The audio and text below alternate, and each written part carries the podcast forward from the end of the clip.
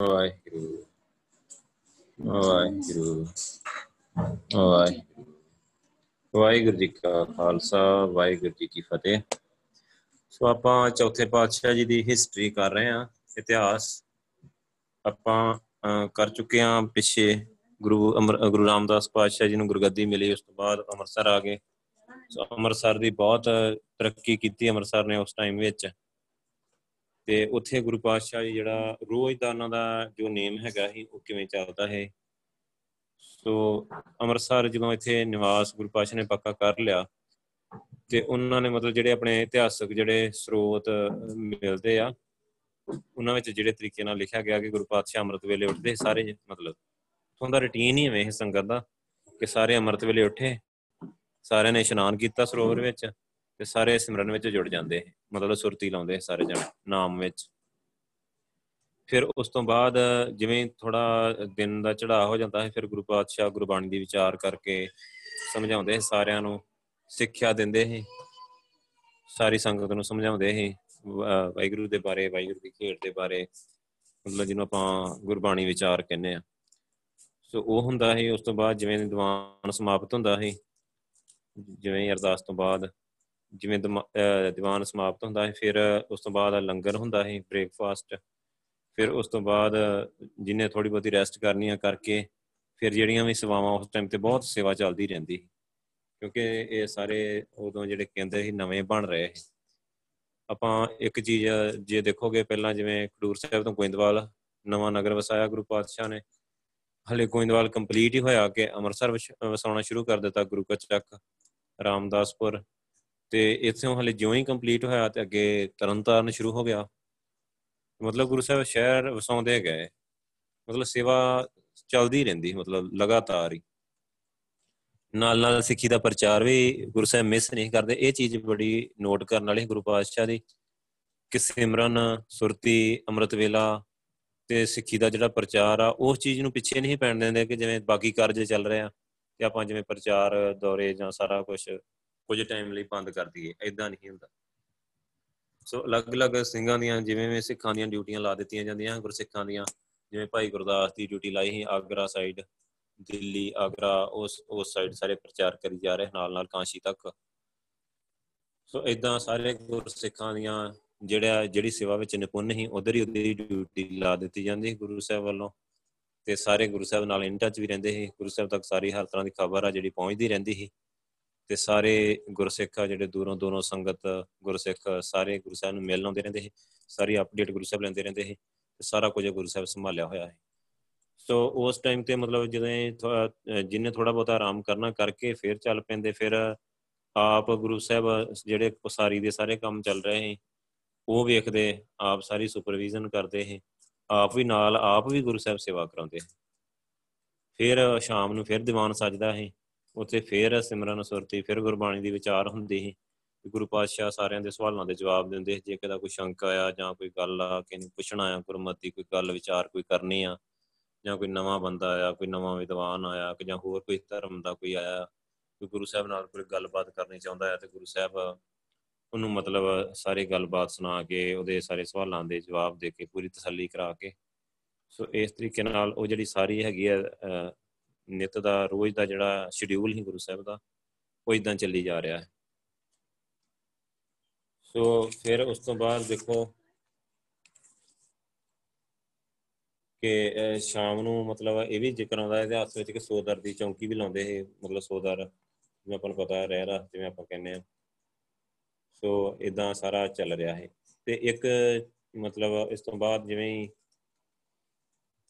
ਹੈਗਾ ਨਾ ਕੀਰਤਨ ਦੀ ਰਾਤ ਦੀ ਜਿਵੇਂ ਸਾਰੀ ਸਮਾਪਤੀ ਹੁੰਦੀ, ਸਾਰੇ ਆਪਣੇ ਆਪਣੇ ਟਿਕਾਣਿਆਂ ਤੇ ਚਲੇ ਜਾਂਦੇ ਸੀ। ਤੇ ਗੁਰੂ ਸਾਹਿਬ ਆਪੇ ਵੇਖਦੇ ਸੀ ਕਿ ਬਾਹਰੋਂ ਆਇਆਂ ਨੂੰ ਮਤਲਬ ਪੂਰਾ ਰਹਿائش ਸਾਰਾ ਕੁਝ ਮਿਲ ਗਿਆ। ਮਤਲਬ ਇਨੀ ਕੇਅਰ ਕਰਦੇ ਸੀ ਗੁਰੂ ਪਾਤਸ਼ਾਹ ਕਿ ਸਾਰੀ ਸੰਗਤ ਨੇ ਲੰਗਰ ਛਕ ਲਿਆ, ਕੋਈ ਭੁੱਖਾ ਨਹੀਂ ਰਿਹਾ। ਸਭ ਨੂੰ ਬਿਸਤਰਾ ਰਹਿائش ਪ੍ਰੋਪਰ ਮਿਲ ਗਈ ਆ ਸਾਰਿਆਂ ਨੂੰ।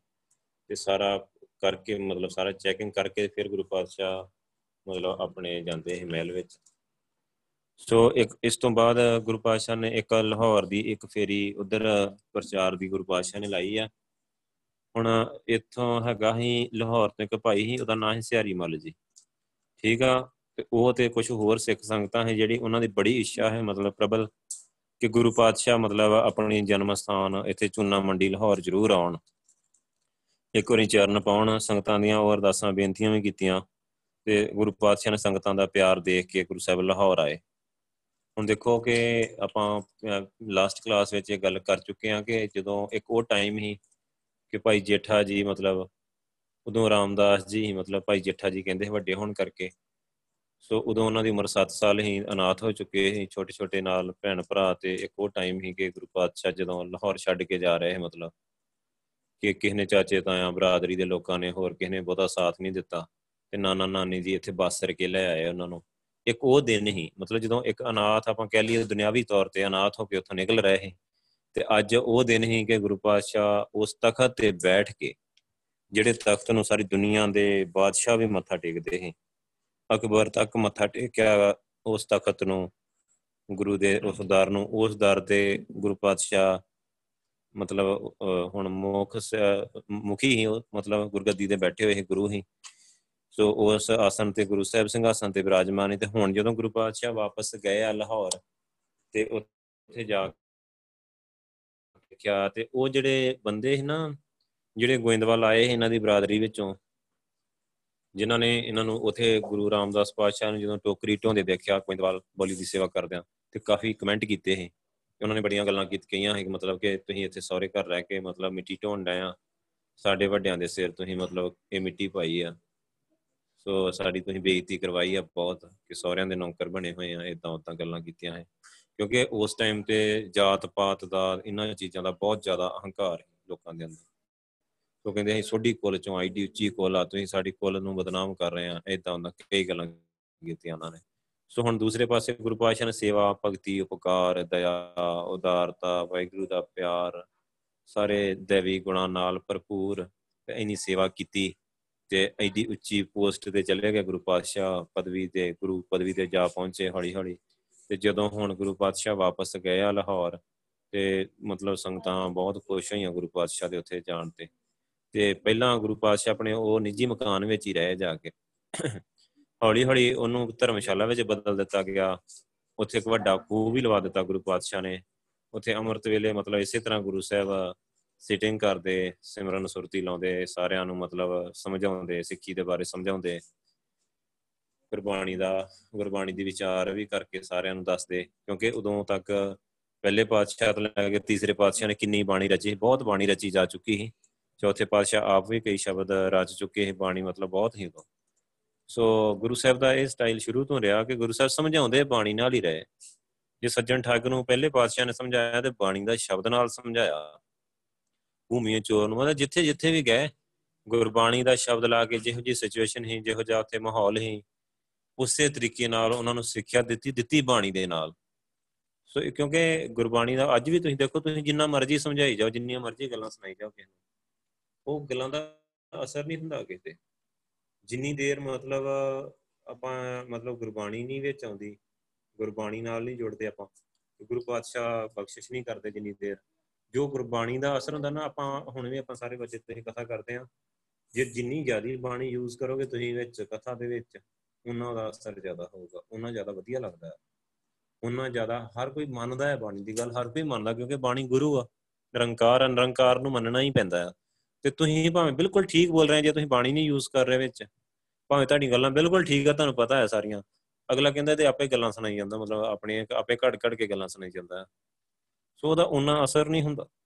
ਸੋ ਗੁਰੂ ਪਾਤਸ਼ਾਹ ਉਸ ਵੇਲੇ ਵੀ ਗੁਰਬਾਣੀ ਨੂੰ ਮਤਲਬ ਗੁਰਬਾਣੀ ਦੀ ਵਿਚਾਰ ਕਰਦੇ ਸੀ। ਮੰਨ ਲਓ ਜੇ ਆਪਾਂ, ਵੈਸੇ ਤੇ ਗੁਰੂ ਸਾਹਿਬ ਹੁਣ ਨਹੀਂ ਆਉਂਦੇ ਵੀ ਜ਼ਰੂਰਤ ਨਹੀਂ ਆ, ਸਮਰੱਥ ਗੁਰੂ ਔਰ ਸਾਰਾ ਸਿਸਟਮ ਗੁਰੂ ਪਾਤਸ਼ਾਹ ਨੇ ਜਿਵੇਂ ਬਣਾ ਦਿੱਤਾ, ਗੁਰੂ ਗ੍ਰੰਥ ਸਾਹਿਬ ਜੀ ਹਾਜ਼ਰ ਨਾਜ਼ਰ ਮੰਨ ਲਓ ਸਪੋਜ਼ ਕਰੋ ਕਿ ਗੁਰੂ ਨਾਨਕ ਪਾਤਸ਼ਾਹ ਆ ਜਾਣ ਤੇ ਗੁਰਬਾਣੀ ਦੀ ਵਿਚਾਰ ਕਰਨਗੇ ਆ ਕੇ, ਆਪਣੇ ਕੋਲੋਂ ਕੋਈ ਨਵੀਂ ਗੱਲ ਨਹੀਂ ਕਹਿਣਗੇ। ਕਿਉਂਕਿ ਜੋ ਗੁਰੂ ਸਾਹਿਬ ਨੇ ਕਹਿਣਾ ਹੀ ਉਹ ਕਹਿ ਦਿੱਤਾ ਹੈ ਬਾਣੀ ਦੇ ਵਿੱਚ। ਹਰ ਗੱਲ ਲਿਖ ਦਿੱਤੀ ਆ, ਹਰ ਗੱਲ ਦਾ ਜਵਾਬ ਲਿਖ ਦਿੱਤਾ ਆ। ਜੇ ਅੱਜ ਗੁਰੂ ਸਾਹਿਬ ਆ ਕੇ ਸਪੀਚ ਕਰਨਾ, ਸਾਰੀ ਗੁਰਬਾਣੀ ਦੀ ਵਿਚਾਰ ਵਿੱਚੋਂ ਕਰਨਗੇ। ਸੋ ਮਤਲਬ ਇੱਕ ਪੂਰਾ ਪਰਫੈਕਟ ਜਿਹੜਾ ਸਿਸਟਮ ਹੀ ਗੁਰੂ ਪਾਤਸ਼ਾਹ ਆਪਾਂ ਨੂੰ ਦੇ ਗਏ। ਤੇ ਚੌਥੇ ਪਾਤਸ਼ਾਹ ਫਿਰ ਇਦਾਂ ਉੱਥੇ ਵੀ ਇਦਾਂ ਗੁਰਬਾਣੀ ਦੀ ਵਿਚਾਰ ਕਰਦੇ ਰਹੇ। ਤੇ ਸਾਰੀਆਂ ਸੰਗਤਾਂ ਨੂੰ ਨਾਮ ਦੀ ਦਾਤ ਦਿੱਤੀ, ਜਿਨ੍ਹਾਂ ਨਵੇਂ ਸੰਗਤਾਂ ਬਹੁਤ ਜੋੜੀ, ਸਾਰਿਆਂ ਨੂੰ ਨਾਮ ਨਾਲ ਜੋੜਿਆ। ਸਾਰਿਆਂ ਨੂੰ ਵਾਹਿਗੁਰੂ ਦੇ ਮਿਲਾਪ ਦੀ ਗੱਲ ਸਮਝਾਈ, ਵਾਹਿਗੁਰੂ ਦੇ ਨਾਲ ਜੋੜਿਆ। ਤੇ ਇਦਾਂ ਗੁਰੂ ਪਾਤਸ਼ਾਹ ਸਾਰਾ ਉੱਥੇ ਜਿਹੜੀ ਸਾਰੀ ਸੇਵਾ ਹੈ ਨਿਭਾਉਂਦੇ ਰਹੇ।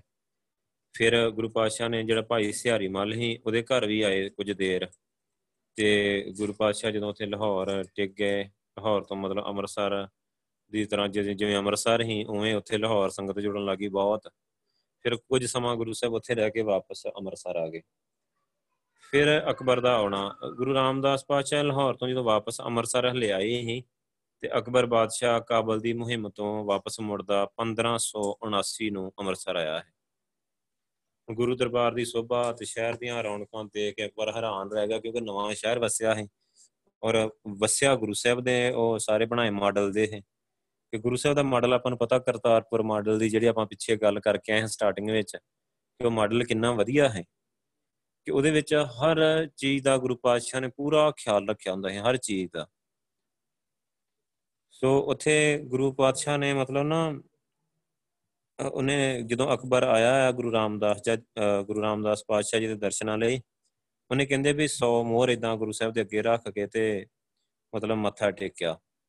ਤੇ ਗੁਰੂ ਪਾਤਸ਼ਾਹ ਨੇ ਮਰਜ਼ੀ ਦੇ ਅਨੁਸਾਰ ਮਤਲਬ ਨਾ ਉਹਦੇ ਵਿੱਚ ਚੁੱਕ ਕੇ ਨਾ ਗਰੀਬਾਂ ਮੁਤਾਜਾਂ ਨੂੰ ਵੰਡ ਦਿੱਤੀਆਂ ਮਤਲਬ ਤੇ ਅਕਬਰ ਨੇ ਮਤਲਬ 12 ਪਿੰਡਾਂ ਦੀ ਜ਼ਗੀਰ ਵੀ ਮਤਲਬ ਗੁਰੂ ਪਾਤਸ਼ਾਹ ਦੇ ਨਾਂ ਕਰਨ ਨੂੰ ਕਿਹਾ, ਜਿਹੜਾ ਉਹਨਾਂ ਦਾ ਉਹ ਨਾਲ ਹੁੰਦਾ ਨਾ ਜਿਹਨੂੰ ਆਪਾਂ ਉਹ ਕਹਿੰਦੇ ਆ ਸੈਕਟਰੀ ਹੁੰਦਾ ਜਿਹੜਾ ਨਾਲ, ਉਹਨੂੰ ਕਿਹਾ ਕਿ ਮਤਲਬ 12 ਪਿੰਡਾਂ ਦੀ ਜ਼ਮੀਨ ਨਾ ਕਰੋ ਤੇ ਗੁਰੂ ਰਾਮਦਾਸ ਪਾਤਸ਼ਾਹ ਜੀ ਬੋਲੇ ਕਿ ਮਤਲਬ ਜਿਹੜੇ ਗੁਰੂ ਆ ਜਾਂ ਵਾਹਿਗੁਰੂ ਆ ਜਾਂ ਫਕੀਰ ਆ, ਉਹਨਾਂ ਦੀ ਜ਼ਗੀਰ ਸਾਰੇ ਚਾਰੇ ਚੱਕ ਆ, ਮਤਲਬ ਸਾਰੀ ਦੁਨੀਆ ਸਾਡੀ ਜ਼ਗੀਰ ਆ। ਫਕੀਰਾਂ ਨੂੰ ਮਤਲਬ ਜ਼ਮੀਨ ਤੇ ਕੋਈ ਕਬਜ਼ਾ ਕਰਨ ਦੀ ਇਦਾਂ ਦੀ ਗੱਲ ਨਹੀਂ ਹੁੰਦੀ, ਸਾਰੀ ਦੁਨੀਆ ਹੀ ਰੱਬ ਦੀ ਆ ਤੇ ਸਾਡੀ ਆ। ਸੋ ਅਸੀਂ ਗੁਰੂ ਨਾਨਕ ਜੀ ਦੇ ਘਰ ਨੂੰ ਕਿਸੇ ਦੇ ਮਤਲਬ ਮੁਤਾਜ ਨਹੀਂ ਕਰਨਾ ਚਾਹੁੰਦੇ। ਸੋ ਇਸ ਤਰ੍ਹਾਂ ਮਤਲਬ ਨਾ ਉਹਨਾਂ ਨੇ ਕਹਿ ਕੇ ਤੇ ਉਹ ਮਤਲਬ ਕਰ ਦਿੱਤਾ। ਤੇ ਨਾਲੇ ਗੁਰੂ ਪਾਤਸ਼ਾਹ ਨੇ ਇਹ ਵੀ ਗੱਲ ਕਹੀ ਕਿ ਮਤਲਬ ਜਗੀਰਾਂ ਜਿਹੜਾ ਇਦਾਂ ਦਾ ਸਿਸਟਮ ਆ, ਉਹ ਗਾਂ ਜਾ ਕੇ ਮੁੜ ਕੇ ਕਈ ਲੜਾਈ ਝਗੜੇ, ਕਈ ਕੁਝ ਉਹਦੇ ਵਿੱਚ ਪੈਦਾ ਹੁੰਦਾ ਆ। ਸੋ ਇਹਦੀ ਜ਼ਰੂਰਤ ਨਹੀਂ ਆ, ਗੁਰੂ ਪਾਤਸ਼ਾਹ ਦਾ, ਗੁਰੂ ਨਾਨਕ ਦਾ ਘਰ ਆ ਇਦਾਂ ਚੱਲਦਾ ਰਹਿੰਦਾ ਹੈ ਸੋ ਉਹ, ਉਸ ਚੀਜ਼ ਦਾ ਜੋ, ਜਦੋਂ ਗੁਰੂ ਸਾਹਿਬ ਨੇ ਅਕਬਰ ਨੂੰ ਸਾਰੀਆਂ ਇਹ ਗੱਲਾਂ ਸਾਰੀਆਂ ਸਮਝਾਈਆਂ ਤੇ ਉਹਦੇ ਤੇ ਬੜਾ ਅਸਰ ਹੋਇਆ ਕਿ ਸੱਚੀ ਇਹਨਾਂ ਦੀ ਭਾਵਨਾ ਮਤਲਬ ਕੋਈ ਜ਼ਮੀਨ ਤੇ ਕਬਜ਼ਾ ਕਰਨ ਦੀ ਜਾਂ ਸੱਚੀ ਨਿਰਮੋਹ ਹੈ। ਕਿਉਂਕਿ ਜਦੋਂ ਇੰਨੀ ਵੱਡੀ ਪੇਸ਼ਕਸ਼ ਕੀਤੀ ਜਾ ਕੇ 12 ਪਿੰਡਾਂ ਦੀ ਜ਼ਮੀਨ ਆਪਾਂ ਦੇ ਦੇਣੇ 12 ਪਿੰਡਾਂ 'ਚ ਕਿੰਨੀ ਜ਼ਮੀਨ ਹੁੰਦੀ ਹੈ? 2000 ਏਕੜ ਵੀ ਲਾ ਕੇ ਚੱਲੋ ਤੁਸੀਂ, ਇੱਕ ਪਿੰਡ ਦੀ, ਤੇ ਕਿੰਨੀ ਜ਼ਮੀਨ ਬਣ ਜਾਂਦੀ ਹੈ। ਤੇ ਜਦੋਂ ਅਗਰ ਗੁਰੂ ਸਾਹਿਬ ਠੁਕਰਾ ਦੇਣ ਵੀ ਨਹੀਂ, ਇਹਦੀ ਜ਼ਰੂਰਤ ਨਹੀਂ ਹੈਗੀ ਸਾਨੂੰ, ਵੀ ਇਹ ਜ਼ਮੀਨ ਦਾ ਕੋਈ ਜ਼ਮੀਨ ਨਾਲ, ਮਿੱਟੀ ਨਾਲ ਕੋਈ ਮੋਹ ਨਹੀਂ ਆ। ਸੋ ਉਹਦਾ ਬੜਾ ਅਸਰ ਹੋਇਆ। ਅੱਗੇ ਕੁਝ ਕੁਝ ਸਾਖੀਆਂ ਇਦਾਂ ਦੀਆਂ ਜਿਹੜੀਆਂ ਮਤਲਬ ਗੁਰਬਾਣੀ ਦੇ ਬਿਲਕੁਲ ਨਹੀਂ ਟੁਕਦੀਆਂ ਸੋ ਬਾਣੀ ਦੇ ਅਕੋਰਡਿੰਗ ਨਹੀਂ ਹੈਗੀਆਂ ਜਾਂ ਕਿੰਨੀਆਂ ਠੀਕ ਆ, ਕਿੰਨੀਆਂ ਗਲਤ ਆ, ਤੁਸੀਂ ਖੁਦ ਮਤਲਬ ਗੁਰਬਾਣੀ ਦਾ ਗਿਆਨ ਨਾਲ ਲਾ ਕੇ ਉਹ ਆਪਾਂ ਵਾਚਣੀਆਂ ਤੇ ਦੇਖ, ਦੇਖਣੀਆਂ ਆ। ਹੁਣ ਜਿਹੜੇ ਇੱਕ ਸਾਖੀ ਆਉਂਦੀ ਆ ਬਾਬਾ ਸ੍ਰੀ ਚੰਦ ਦੀ ਕਿ ਉਹ ਵੀ ਗੁਰੂ ਸਾਹਿਬ ਦੇ ਦਰਸ਼ਨਾਂ ਨੂੰ ਆਇਆ, ਗੁਰੂ ਰਾਮਦਾਸ ਪਾਤਸ਼ਾਹ ਜੀ ਦੇ। ਹੁਣ ਦੇਖੋ ਕਿ ਗੁਰੂ ਨਾਨਕ ਪਾਤਸ਼ਾਹ ਜੀ ਦਾ ਜਿਹੜਾ ਸੁਪੁੱਤਰ ਸੀ ਸ੍ਰੀ ਚੰਦ ਉਹਨੇ ਆਪਣਾ ਵੱਖਰਾ ਮਤ ਚਲਾ ਲਿਆ ਹੈ ਉਹਨੂੰ ਉਦਾਸੀ ਮਤ ਕਿਹਾ ਜਾਂਦਾ ਹੈ। ਸੋ ਉਹਦੇ ਜਿਹੜੇ ਅਨਿਆਈ ਹੈਗੇ ਜਿਹੜੇ ਉਹਦੇ ਚੇਲੇ ਬਾਲ ਕੇ ਹੈ ਉਹ ਆਪਣੇ ਆਪ ਨੂੰ ਉਦਾਸੀ ਸਾਧ ਕਹਾਉਂਦੇ ਸੀ ਨਿਰਮਲੇ। ਠੀਕ ਆ, ਹੁਣ ਜਿਹੜਾ ਸ੍ਰੀ ਚੰਦ ਸੀ ਨਾ, ਇਹਦੇ ਮਨ ਵਿੱਚ ਨਾ ਗੁਰੂ ਦਾ ਪੁੱਤਰ ਹੋਣ ਕਰਕੇ ਮੈਂ ਗੁਰੂ ਨਾਨਕ ਦੀ ਸੰਤਾਨ ਆ, ਉਹ ਆਪਣੇ ਆਪ ਨੂੰ ਗੁਰੂ ਹੀ ਸਮਝਦਾ ਹੈ। ਤੇ ਉਹ ਬ੍ਰਹਮਚਾਰੀ ਦੇ ਤਿਆਗੀ ਹੋਣ ਦਾ ਬੜਾ ਉਹਦੇ ਅੰਦਰ ਹੰਕਾਰ ਸੀ ਵੀ ਮੈਂ ਗੁਰੂ ਨਾਨਕ ਦਾ ਪੁੱਤਰ ਹਾਂ ਤੇ ਮੈਂ ਮਤਲਬ ਪਰਫੈਕਟ ਹਾਂ ਸੋ ਇਸ ਹੰਕਾਰ ਵਸ ਉਹਨੇ ਗੁਰੂ ਅੰਗਦ ਦੇਵ ਜੀ ਨੂੰ ਗੁਰੂ ਸਵੀਕਾਰ ਹੀ ਨਹੀਂ ਕੀਤਾ ਸ੍ਰੀ ਚੰਦ ਨੇ। ਤੇ ਉਹ ਹਮੇਸ਼ਾ ਮਤਲਬ ਇਦਾਂ ਬੋਲਦਾ ਹੁੰਦਾ ਹੈ ਵੀ ਇਹਦੇ ਸਾਡੇ ਘਰ ਦਾ ਗੋਲਾ ਆ, ਮਤਲਬ ਜਿਵੇਂ ਵੀ ਗੁਲਾਮ ਆ ਸਾਡੇ ਘਰ ਦਾ, ਦਾਸ ਆ ਮਤਲਬ ਕਿ ਸੇਵਾ ਕਰਦਾ ਰਿਹਾ ਸਾਡੇ ਘਰ 'ਚ, ਮੇਰੇ ਪਿਤਾ ਦੇ ਘਰ 'ਚ। ਇਹ ਸਾਡਾ ਨੌਕਰ ਆ ਮਤਲਬ ਇਦਾਂ ਸਮਝਦਾ ਹੁੰਦਾ ਹੈ ਉਹ। ਸੋ ਗੁਰੂ ਪਾਤਸ਼ਾਹ ਨੇ, ਗੁਰੂ ਨਾਨਕ ਪਾਤਸ਼ਾਹ ਨੇ ਇਹਨਾਂ ਗੱਲਾਂ ਨੂੰ ਕਰਕੇ ਉਹਨੂੰ ਇਗਨੋਰ ਕਰ ਦਿੱਤਾ ਹੈ ਉਹਨੂੰ। ਤੇ ਗੁਰਗੱਦੀ ਅਗੇ ਯੋਗ ਵਾਰਿਸ ਮਤਲਬ ਭਾਈ ਲੈਣਾ ਜੀ ਨੂੰ ਗੁਰੂ ਅੰਗਦ ਦੇਵ ਜੀ ਥਾਪ ਕੇ ਦੇ ਦਿੱਤੀ ਹੈ ਸੋ ਇਹ ਇਹਦਾ ਇਸ ਜਿਹੜੀ ਚੀਜ਼ ਦਾ ਜ਼ਿਕਰ ਆ ਨਾ ਗੁਰਬਾਣੀ ਵਿੱਚ ਵੀ ਆ। ਪੁੱਤਰੀ ਕੌਲ ਨ ਪਾਲਿਓ, ਕਰ ਪੀਰੋਂ ਕੰਨ ਮਰਟੀਏ, ਦਿਲ ਕੋਟੇ ਆਕੀ ਫਿਰਨ ਬਨ ਭਾਰੋ, ਚਾਨ ਛੱਟੀਏ। ਕਹਿੰਦੇ ਗੁਰੂ ਪਾਤਸ਼ਾਹ ਦੇ ਪੁੱਤਰਾਂ ਨੇ, ਗੁਰੂ ਨਾਨਕ ਪਾਤਸ਼ਾਹ ਦੇ ਸ੍ਰੀ ਚੰਦ ਲਖਮੀ ਦਾਸ ਜਿਹੜਾ ਕੌਲ ਹੁੰਦਾ ਹੁਕਮ, ਉਹਨਾਂ ਨੇ ਗੁਰੂ ਸਾਹਿਬ ਦਾ ਹੁਕਮ ਨਹੀਂ ਮੰਨਿਆ, ਮਤਲਬ। ਹੁਕਮ ਦੇ ਅਨੁਸਾਰ ਨਹੀਂ ਤੁਰਦੇ। ਸੋ ਆਪਣੀ ਮਤ ਵਰਤਦੇ ਇਹ ਹਉਮੈ ਚ ਹੀ ਹੋਰ ਹੋਰ ਕਈ ਗੱਲਾਂ ਹੈ ਕਰ ਪੀਰੋਂ ਕੰਨ ਮਰਟੀ ਉਹਨਾਂ ਨੇ ਮੂੰਹ ਮੋੜ ਛੱਡਿਆ ਗੁਰੂ ਸਾਹਿਬ ਵੱਲੋਂ ਹੁਕਮ ਮੰਨਣ ਤੋਂ।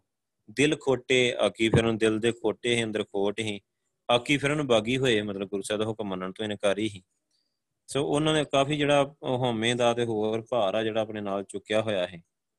ਸੋ ਉਹਨਾਂ ਨੇ ਗੁਰੂ ਅੰਗਦ ਦੇਵ ਜੀ ਨੂੰ ਗੁਰੂ ਨਹੀਂ ਮੰਨਿਆ। ਉਸ ਤੋਂ ਬਾਅਦ ਅੱਗੇ ਗੁਰੂ ਅਮਰਦਾਸ ਜੀ ਕੋਲ ਚਲ ਗਈ ਗੁਰਗੱਦੀ ਤੇ ਉਹ ਸ੍ਰੀ ਚੰਦ ਨੇ ਗੁਰੂ ਅਮਰਦਾਸ ਜੀ ਨੂੰ ਵੀ ਗੁਰੂ ਨਹੀਂ ਮੰਨਿਆ ਤੇ ਨਾ ਉਹਨਾਂ ਨੂੰ ਮਿਲ ਨਹੀਂ ਆਏ। ਤੇ ਉਹ ਕਹਿੰਦੇ ਵੀ ਸਾਡੇ ਘਰ ਦੇ ਟੈਲੂਏ ਹੈਗੇ ਆ, ਮਤਲਬ ਆਪਣੇ ਆਪ ਨੂੰ ਬੜਾ ਉੱਚਾ ਸਮਝਦੇ। ਹੁਣ ਜਦੋਂ ਅੱਗੇ ਗੁਰੂ ਰਾਮਦਾਸ ਪਾਤਸ਼ਾਹ ਜੀ ਨੂੰ ਗੁਰਗੱਦੀ ਮਿਲ ਗਈ, ਉਨੀ ਦੇਰ ਤੱਕ ਮਤਲਬ ਬਹੁਤ ਜ਼ਿਆਦਾ ਸਿੱਖੀ ਦਾ ਪ੍ਰਚਾਰ ਹੋ ਗਿਆ। ਬਹੁਤ ਦੂਰ ਦੂਰ ਤੋਂ ਲੋਕ, ਸੰਗਤ ਸਾਰੇ ਆਉਣ ਲੱਗ ਗਏ। ਮਤਲਬ ਗੁਰੂ ਸਾਹਿਬ ਦੇ ਦਰਸ਼ਨਾਂ ਨੂੰ, ਜਦੋਂ ਹੁਣ ਅਕਬਰ ਵੀ ਆ ਕੇ ਮੱਥਾ ਟੇਕੇ ਤੀਸਰੇ ਪਾਤਸ਼ਾਹ ਨੂੰ ਮੱਥਾ ਟੇਕ ਕੇ ਗਿਆ, ਚੌਥੇ ਪਾਤਸ਼ਾਹ ਨੂੰ ਮੱਥਾ ਟੇਕ ਕੇ ਗਿਆ। ਤੇ ਹੁਣ ਸ੍ਰੀ ਚੰਦ ਇੱਥੋਂ ਥੋੜੀ ਦੂਰ ਅੰਮ੍ਰਿਤਸਰ ਤੋਂ ਨਾ ਬਾਠ ਪਿੰਡ ਆ। ਮਤਲਬ ਪਰਲੀ ਸਾਈਡ ਆਪਣੇ ਜਿਹੜਾ ਰੋਡ ਜਾਂਦਾ ਨਾ ਇਧਰ ਨੂੰ, ਗੁਰਦਾਸਪੁਰ ਨੂੰ, ਉਹਦੇ ਤੇ ਆਉਂਦਾ ਬਾਠ ਪਿੰਡ। ਅੰਮ੍ਰਿਤਸਰ ਤੋਂ ਗੁਰਦਾਸਪੁਰ ਰੋਡ ਤੇ। ਸੋ ਉਹ ਉੱਥੇ ਉਹਦਾ ਡੇਰਾ ਸੀ, ਉੱਥੇ ਉਹ ਰਹਿੰਦਾ ਸੀ। ਤੇ ਉਹ ਵੀ ਫਿਰ ਪ੍ਰਭਾਵਿਤ ਹੋ ਗਿਆ ਮਤਲਬ। ਤੇ ਉਹ ਉਹ ਮਤਲਬ ਫਿਰ ਨਾ ਗੁਰੂ ਰਾਮਦਾਸ ਪਾਤਸ਼ਾਹ ਜੀ ਨੂੰ ਮਿਲਣ ਆਇਆ ਵੀ ਉਹਨੂੰ ਪਤਾ ਲੱਗਾ ਵੀ ਇੰਨੀ ਦੁਨੀਆ ਮੰਨ ਰਹੀ ਆ। ਹਿੰਦੁਸਤਾਨ ਦਾ ਬਾਦਸ਼ਾਹ ਵੀ ਆ ਕੇ ਮੱਥਾ ਟੇਕ ਰਿਹਾ ਆ। ਤੇ ਗੁਰੂ ਸਾਹਿਬ ਦੀਆਂ ਸਿਫਤਾਂ ਦੇ ਸਾਰੇ ਪਾਸੇ ਹੋ ਹੀ ਰਹੀਆਂ ਸਾਰੀ ਦੁਨੀਆ ਕਰ ਹੀ ਰਹੀ ਸੀ। ਸਾਰੇ ਪਾਸੇ ਸਿੱਖੀ, ਸਿੱਖ ਸੰਗਤ ਫੈਲ ਚੁੱਕੀ ਸੀ। ਸੋ ਸਾਰੇ ਗੁਰੂ ਪਾਤਸ਼ਾਹ ਦੀਆਂ ਵਡਿਆਈਆਂ ਕਰਦੇ ਰਹਿੰਦੇ ਸੀ। ਸੋ ਉਹਦੇ ਮਨ ਵਿੱਚ ਵੀ ਦਰਸ਼ਨਾਂ ਦੀ ਆਈ ਕਿ ਮੈਂ ਦਰਸ਼ਨ ਕਰਨ ਜਾਣਾ ਆ। ਤੇ ਉਹ ਇੱਥੇ ਆਇਆ, ਦਰਸ਼ਨਾਂ ਕਰਨ ਆਇਆ। ਹੁਣ ਇੱਥੋਂ ਥੋੜੀ ਸਟੋਰੀ ਘੁੰਮਦੀ ਆ ਕਿ ਜਿਹੜੇ ਸਾਖੀਕਾਰ ਆ ਨਾ, ਜਿੰਨਾ ਵੀ ਜਿਨ੍ਹਾਂ ਨੇ ਵੇਰਵਾ ਦਿੱਤਾ ਹੋਇਆ ਆ, ਆਪਾਂ ਇਹ ਗੱਲ ਪਹਿਲਾਂ ਵੀ ਕਰ ਚੁੱਕੇ ਹਾਂ ਕਿ ਸਾਡਾ ਇਤਿਹਾਸ ਆਪਾਂ ਨਹੀਂ ਲਿਖਿਆ। ਸ੍ਰੀ ਚੰਦੀਆਂ ਨੇ, ਮੀਨਿਆਂ ਨੇ, ਇਹਨਾਂ ਨੇ ਮਤਲਬ ਹੋਰ ਅੱਗੇ ਜਿਵੇਂ ਰਾਮ ਰਾਈਏ ਪਿਰਥੀ ਚੰਦੀ ਇਹ ਇਹਨਾਂ ਨੇ ਕਾਫੀ ਰਲ ਗੱਡ ਕੀਤਾ ਆ ਬਾਅਦ ਵਿੱਚ, ਇਤਿਹਾਸ ਵਿੱਚ ਜਦੋਂ ਜਦੋਂ ਇਹਨਾਂ ਨੂੰ ਮੌਕਾ ਮਿਲਿਆ ਨਾ ਉਦਾਸੀਆਂ ਨੂੰ। ਕਿਉਂਕਿ ਆਪਾਂ ਨੂੰ ਪਤਾ ਆ ਕਿ ਜਦੋਂ ਸਿੰਘਾਂ ਦੇ ਸਿਰਾਂ ਦੇ ਮੁੱਲ ਪਏ ਤੇ ਇੱਕ ਟਾਈਮ ਸੀ ਕਿ ਜਦੋਂ ਗੁਰਦੁਆਰਿਆਂ ਦਾ ਪ੍ਰਬੰਧ ਹੀ ਉਦਾਸੀਆਂ ਦੇ ਹੱਥ ਵਿੱਚ ਆ ਗਿਆ। ਮਤਲਬ ਇਹਨਾਂ ਮੀਨਿਆਂ ਦੇ ਹੱਥ ਵਿੱਚ ਜਿਹੜੇ ਸ੍ਰੀ ਚੰਦ ਦੇ ਚੇਲੇ ਪਾਲ ਕੇ ਗਾਂ ਦੀ ਗਾਂ ਸੋ ਉਹਨਾਂ ਨੇ ਫਿਰ ਉਦੋਂ ਆਪਣੀ ਮਰਜ਼ੀ ਨਾਲ ਕਾਫੀ ਕੁਝ ਚੇਂਜ ਕੀਤਾ। ਉੱਥੋਂ ਦੀਆਂ ਮਰਿਆਦਾ ਵਿੱਚ ਚੇਂਜ ਕੀਤੀਆਂ, ਉੱਥੋਂ ਦੇ ਸਿਸਟਮ ਚੇਂਜ ਕੀਤੇ। ਠੀਕ ਹਨ ਧੂਣੀਆਂ ਤੂਫਾਂ ਉਹ ਜੋਤਾਂ, ਉਹ ਸਾਰਾ ਕੁਝ ਲੈ ਆਏ। ਕਈ ਕੁਝ ਉਦੋਂ ਲੈ ਕੇ ਆਏ ਆਪਣੀ ਮਰਜ਼ੀ ਦਾ। ਸੋ ਉਹਨਾਂ ਨੇ ਫਿਰ ਕਈ ਸਾਖੀਆਂ ਵੀ ਇਦਾਂ ਦੀਆਂ ਗੁਰੂ ਨਾਨਕ ਪਾਤਸ਼ਾਹ ਨਾਲ ਵੀ, ਜਿਵੇਂ ਭਾਈ ਬਾਲੇ ਵਾਲੀ ਸਾਖੀ ਆ, ਤੇ ਹੋਰ ਇਦਾਂ ਦੀਆਂ ਕਈ ਸਾਖੀਆਂ, ਮਤਲਬ ਗੁਰੂਆਂ ਦੇ ਨਾਲ ਜੋੜੀਆਂ ਕਿ ਜਿਨ੍ਹਾਂ ਦੇ ਵਿੱਚ ਗੁਰੂ ਸਾਹਿਬ ਨੂੰ ਕਾਫੀ ਨੀਵੇਂ ਦਿਖਾਇਆ ਗਿਆ ਆ। ਹੁਣ ਕੀ ਹੋਇਆ ਕਿ ਦੋ ਤਰ੍ਹਾਂ ਦੇ ਨਾਲ ਇਹ ਜਿਹੜੀ ਸਾਖੀ ਆ, ਇਹ ਪ੍ਰਚਲਿਤ ਆ। ਕਿ ਇਹਦੇ ਵਿੱਚ ਗੁਰੂ ਸਾਹਿਬ ਦੀ ਕਾਫੀ ਇੱਕ ਤਰੀਕੇ ਨਾਲ ਇਨਸਰਟ ਕੀਤੀ ਆ। ਹੁਣ ਦੇਖੋ, ਆਪਾਂ ਆਪਾਂ ਕਿਵੇਂ ਸਮਝ ਸਕਦੇ ਹਾਂ ਕਿ ਜਦੋਂ ਗੁਰੂ ਨਾਨਕ ਪਾਤਸ਼ਾਹ ਨੇ ਗੁਰਗੱਦੀ ਦੇ ਦਿੱਤੀ, ਗੁਰੂ ਅੰਗਦ ਦੇਵ ਜੀ ਨੂੰ ਤਾਂ ਉਹਦਾ ਸ੍ਰੀ ਚੰਦ ਦਾ ਬਾਈਕਾਟ ਕਰਨ ਨੂੰ ਕਿਹਾ ਸਾਰੀ ਸੰਗਤ ਨੂੰ, ਖੁਦ ਕਹਿ ਦਿੱਤਾ। ਅੱਗੇ ਗੁਰੂ ਅੰਗਦ ਦੇਵ ਜੀ ਨੇ ਉਹ ਹੁਕਮ ਅੱਗੇ ਇਵੇਂ ਜਾਰੀ ਰੱਖਿਆ ਕਿ ਇਹਨਾਂ ਨਾਲ ਕੋਈ ਬਹੁਤਾ ਰੱਖਣਾ ਨਹੀਂ ਹੈ ਮੇਲ ਜੋਲ ਨਹੀਂ ਰੱਖਣਾ ਰੋਟੀ ਬੇੜੀ ਦੀ ਸਾਂਝ ਨਹੀਂ ਰੱਖਣੀ। ਸੀ, ਠੀਕ ਹੈ ਅੱਗੇ ਦਾਤੂ ਜੀ, ਦਾਸੂ ਜੀ ਨੇ ਆਪਣੀ ਗੱਦੀਆਂ ਲਾਈਆਂ, ਤੇ ਉਹਨਾਂ ਦੇ ਨਾਲ ਵੀ ਉਹੀ ਦੂਸਰੇ ਪਾਤਸ਼ਾਹ ਨੇ ਅੱਗੇ ਹੁਕਮ ਕਰ ਦਿੱਤਾ, ਤੀਸਰੇ ਪਾਤਸ਼ਾਹ ਨੇ, ਤੇ ਸੰਗਤ ਹਮੇਸ਼ਾ ਉਹਨਾਂ ਤੋਂ ਕਿਨਾਰਾ ਕਰਦੀ ਰਹੀ। ਠੀਕ ਹੈ ਨਾ, ਹੁਣ ਜਦੋਂ ਕਹਿੰਦੇ ਕਿ ਸ੍ਰੀ ਚੰਦ ਆਇਆ ਆ, ਮਤਲਬ ਇੱਥੇ ਮਿਲਣਾ ਤੇ ਗੁਰੂ ਰਾਮਦਾਸ ਪਾਤਸ਼ਾਹ ਜੀ ਨੇ ਉਹਦੀ ਬੜੀ ਰਿਸਪੈਕਟ ਕੀਤੀ ਮਤਲਬ। ਇਹ ਗੱਲ ਭਜਦੀ ਨਹੀਂ ਆ ਕਿ ਇਹ ਸੰਗਤ ਨੂੰ ਤੇ ਬਾਈਕਾਟ ਕਰਨ ਨੂੰ ਕਹਿ ਰਿਹਾ ਗੁਰੂ ਪਾਤਸ਼ਾਹ ਤੇ ਆਪ ਰਿਸਪੈਕਟ ਕਿਵੇਂ ਕਰਦੇ ਔਰ ਇਹਦੇ ਵਿੱਚ ਇਹਨਾਂ ਸਾਖੀਕਾਰਾਂ ਨੇ ਜਿਹੜੀ ਆਪਣੀ ਹਿਸਟਰੀ 'ਚ ਜੋ ਲਿਖਿਆ ਹੋਇਆ ਨਾ, ਉਹ ਮਤਲਬ ਬੋਲਣ ਤੱਕ ਨੂੰ ਦਿਲ ਨਹੀਂ ਕਰਦਾ ਕਿ ਉਹਨਾਂ ਨੇ ਬੜੀ ਮਤਲਬ ਰਿਸਪੈਕਟ ਕੀਤੀ ਸ੍ਰੀ ਚੰਦ ਜਦੋਂ ਆਇਆ।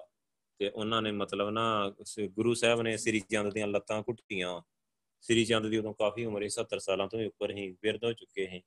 ਲੱਤਾਂ ਘੁੱਟੀਆਂ, ਹੱਥੀਂ ਸੇਵਾ ਕੀਤੀ, ਪੈਰ ਦਬਾਏ। ਤੇ ਸ੍ਰੀ ਚੰਦ ਸ੍ਰੀ ਚੰਦ ਮਤਲਬ ਬੜੀ ਆਕੜ ਚ ਨਾ ਵੇਖ ਕੇ ਨਾ ਤੇ ਮਤਲਬ ਇਦਾਂ ਬੋਲਣ ਲੱਗ ਪਿਆ ਵੀ ਤੁਸੀਂ ਇੰਨੀ ਦਾੜੀ ਕਿਉਂ ਵਧਾਈ ਆ? ਤੇ ਗੁਰੂ ਸਾਹਿਬ ਨੇ ਕਿਹਾ ਵੀ ਤੁਹਾਡੇ ਪੈਰ ਝੜਨ ਲਈ ਵਧਾਈ ਆ। ਇਦਾਂ ਮਤਲਬ ਇੰਨੀਆਂ ਗਲਤ ਗੱਲਾਂ ਨਾ ਜਿਹੜੀਆਂ ਪ੍ਰਚਾਰੀਆਂ ਗਈਆਂ।